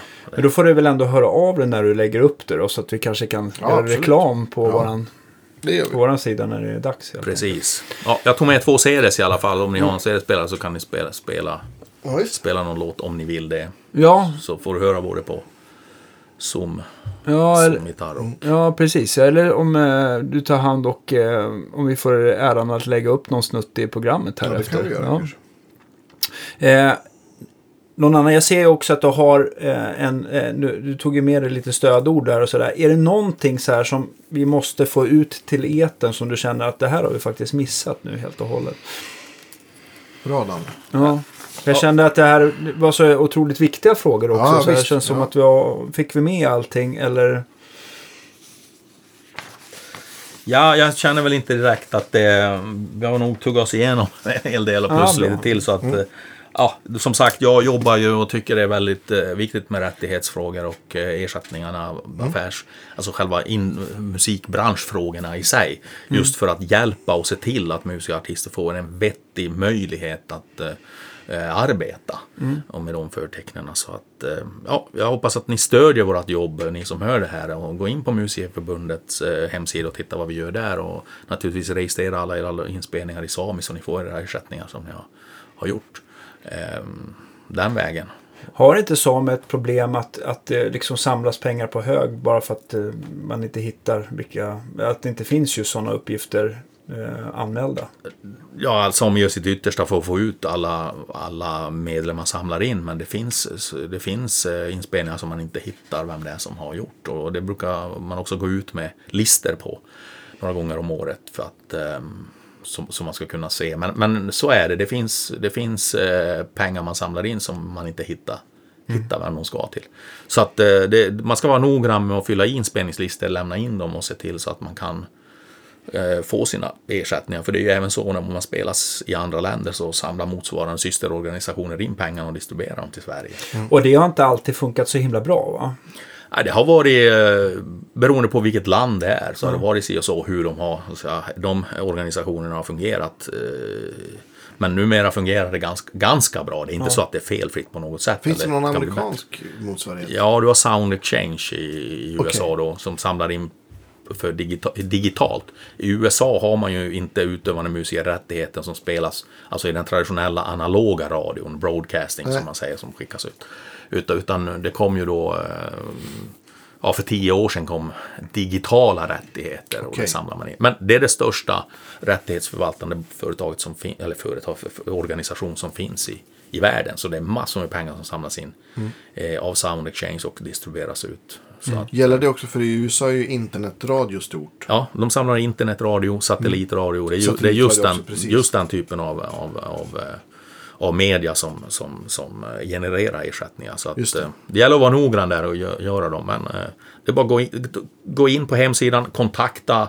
eh, Det finns eh, medlemsservice både på Musikerförbundet och, och, och Sami och, som man kan diskutera och fråga med. Fråga Mm. sådana här typer av och frågor om man har speciella, speciell, speciell information man vill ha ut så, så hjälper vi alltid till och ser till att man får, får veta det man behöver. Finns det olika typer av medlemsformer på Musikerförbundet? Hur om man, eh, beroende på eh, hur mycket hjälp man eh, behöver eller, eller är det samma avgift för alla som går med? Så? Vi har några olika kategorier. Eh, och den, den, eh, den kategorin som eh, är fullbetalande då, det är, vi, kallar det för kategori A. Då har du alltså juridisk service, individuell service. Vi går in och tar tvister. Eh, vi förhandlar avtal, vi tar tvister. Är det så att det uppstår någonting som behöver tas i domstol, då tar vi den kostnaden. Vi driver den. Du behöver inte göra så att säga, någonting med den. Så att säga, stå bakom tvisten om det är så att du du, du Och- vill att vi tar den. Och ni vinner i princip alla tvister också. Ja, vi vinner, vi vinner kanske inte allt, men vi vinner mycket i alla fall. Och eh, ja, vi försöker, vi gör noggranna analyser och, och vad vi gör, vi går inte in i vansinniga fiskeäventyr liksom. Utan eh, vi kan ju göra juridiska analyser och se, har vi ett case eller har vi inte ett case? Det finns de som skriver på korkade avtal och, eller dumma avtal, dåliga avtal. Det, det, det finns liksom ingen olaglighet i det. Nej, och då, då, då, då kan det vara svårt ibland att ta sig ur och då försöker vi förhandla oss ur situationen eh, istället då. Eh, men ibland så kör det fast och eh, då man kan säga att nej men här har vi rätt, bolaget eller motparten har fel och då, tar vi, då kör vi det i domstol. Eh, sen har vi det, det som är nytt, det är för företagare eh, så att eh, du kunde för ett antal år sedan inte eh, vara ansluten som företagare. Det kan du nu sedan 6-7 år sedan. Eh, så går du in som företagare och du är medlem eh, som person men du är också medlem som företagare och så kan du dra av serviceavgiften till ditt företag. Eh, eller serviceavgiften som går in i ditt företag kan du dra av i deklarationen. Då Som en kostnad. som en kostnad. Så att, eh, och då får, kan du också få en företagsförsäkring som, som man ska ha.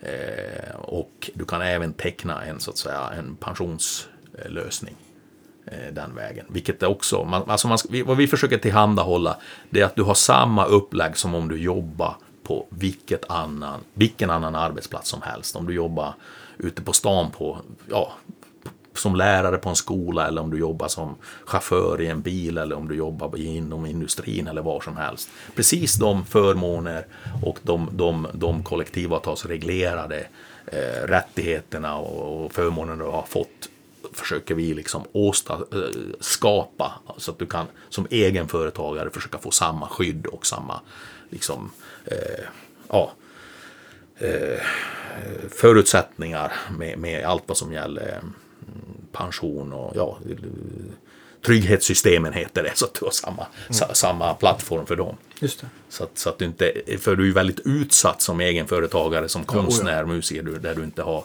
har i princip, om inte du har sparat pengar så har du ingen pension kanske, eller väldigt låg pension, du har inga försäkringar, ditt företag har du ingen eh, kanske försäkring på sådana här saker. Så vi försöker utbilda och lära, du måste ha alla de här sakerna, precis som alla andra företagare och precis som alla andra eh, arbetstagare har.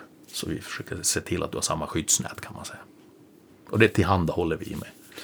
Och, men är, är det allt det där ingår i kategori A då? Eller är det... Ja, det- är för våra företag, det kallar vi kategori F då. Det är mer bara våra interna benämningar. Ja, men okej, du, du får, du får Jag det här liksom. Så att, som arbetstagare som företag. Vilka, vilka mer eh, kategorier har ni efter det då? Ja, vi har ungdom då och det är ju gratis upp till 25. Så det är helt gratis upp till 25. Då går vi inte in i tvister i domstol. Så att säga, eh, såklart. För det, det sånt kostar pengar. Eh, vi är medlem, vi ger rådgivning om avtal. Vi går inte och förhandlar om, men vi kan ge dig tips och råd och säga så. Ehm, Det måste ju lockat eh, väldigt Ja, många. absolut. Vi har många ungdomar som går in och det, när de får avtal sen som de behöver hjälp med så kan man flytta så att säga till, till den kategorin som du, du, du får betala då en, en, en annan. Du får betala avgift, det kan ju inte tillhandahålla gratis service för att förhandla skiv eller branschavtal. Det säger sig självt, det är orimligt. Men, men det är viktigt att ungdomarna lär sig att förstå att här kan man få, få den servicen, här finns den hjälpen. Man är inte ensam och bara skriver på saker man inte begriper. Har ni kvar a-kassan också som ni hade för flera år sedan? Nej, a-kassan och politiken eh, gjorde ju en rekonstruktion för ja, tio år sedan om a-kassan och den skulle ju då vara självförsörjande branschvis. Vilket innebar att musiker, artister skulle själva finansiera sin a-kassa. Och det, det, det är alldeles för liten a-kassa för att kunna, kunna ha en egen... eh, För få människor. Ja, för Eller månadsavgiften hade blivit för hög. Månadsavgiften blev, eh, hade blivit 1000 kronor och den var 100 kronor i andra branscher. Liksom. Och det var helt omöjligt för frilansmusiker att liksom ha en sån typ av lösning. Tyvärr var politiken som gick in och, och gjorde den regleringen. Men nu, nu, finns, nu finns det möjlighet att ansluta sig till, i Handels. Och där finns en del som han har, han har eh, mu- musikers eh, a-kassa. Så du kan gå in där, men det är inte våran a-kassa. Men Handels har hand om den. Men den funkar ungefär Den likadant. funkar ungefär likadant. Ja. Bra att veta i alla fall. Precis, så är det. Grymt. Stort tack för idag. Ja, men, Ja, jag, tänk, tack jag, tänk- men, jag, Intressant. ja, jag tänker, vi vi ställer alltid en sista fråga just när Just det, det. gäller vilken är den sista gitarrsaken du kommer sälja? Är det en som 9002 eller är det något annat i din samling? Vilka är min, eh, den sista gitarrsaken jag kommer att sälja? Eh, ja, det måste vara min Valley Yachts-gitarr. Den är grym. Den är grym. Ja, jag har provat, jag har provat den. Kommer, jag, kommer bara ihåg att den var mörk, men om den var svart eller om den var mörkblå, det kommer Ja, mörkblå. Ja, just det. Mycket tjusig. Jag blir glad av Valley Arts gitarr. Jaha, jag med. Grymt. Stort tack för att du ville komma hit, Janne. Och jag tror att det kan säkert bli flera podcast i framtiden. För att det här Mm, känns ju som att det är hela... Det känns ju hela tiden som att det, det kommer eh, nya lösningar och frågor och sånt där. Och sen så när, du, när vi eh, känner för det så tar vi eh, ytterligare ett avsnitt helt enkelt. Absolut, en föränderlig bransch. Det gäller Ja. att hålla i här. Exakt. Har du något spår som du känner för att vi kan spela upp här efter podcasten som du känner att det här passar ju bra? Jag har någon instrumentallåt som Ja. kan kasta in. Ja, Perfekt. underbart. Då hörs vi nästa torsdag helt enkelt. Avsluta med, med vet, vilken, tänker du, kommer du på någon titel? Titel? Ja, då får jag kolla på, eh, på skivan. Okej. The Garden of Earthly Delight. Yes. Ja, bra. Tack för idag. Ha det så bra. Hej då, hej då.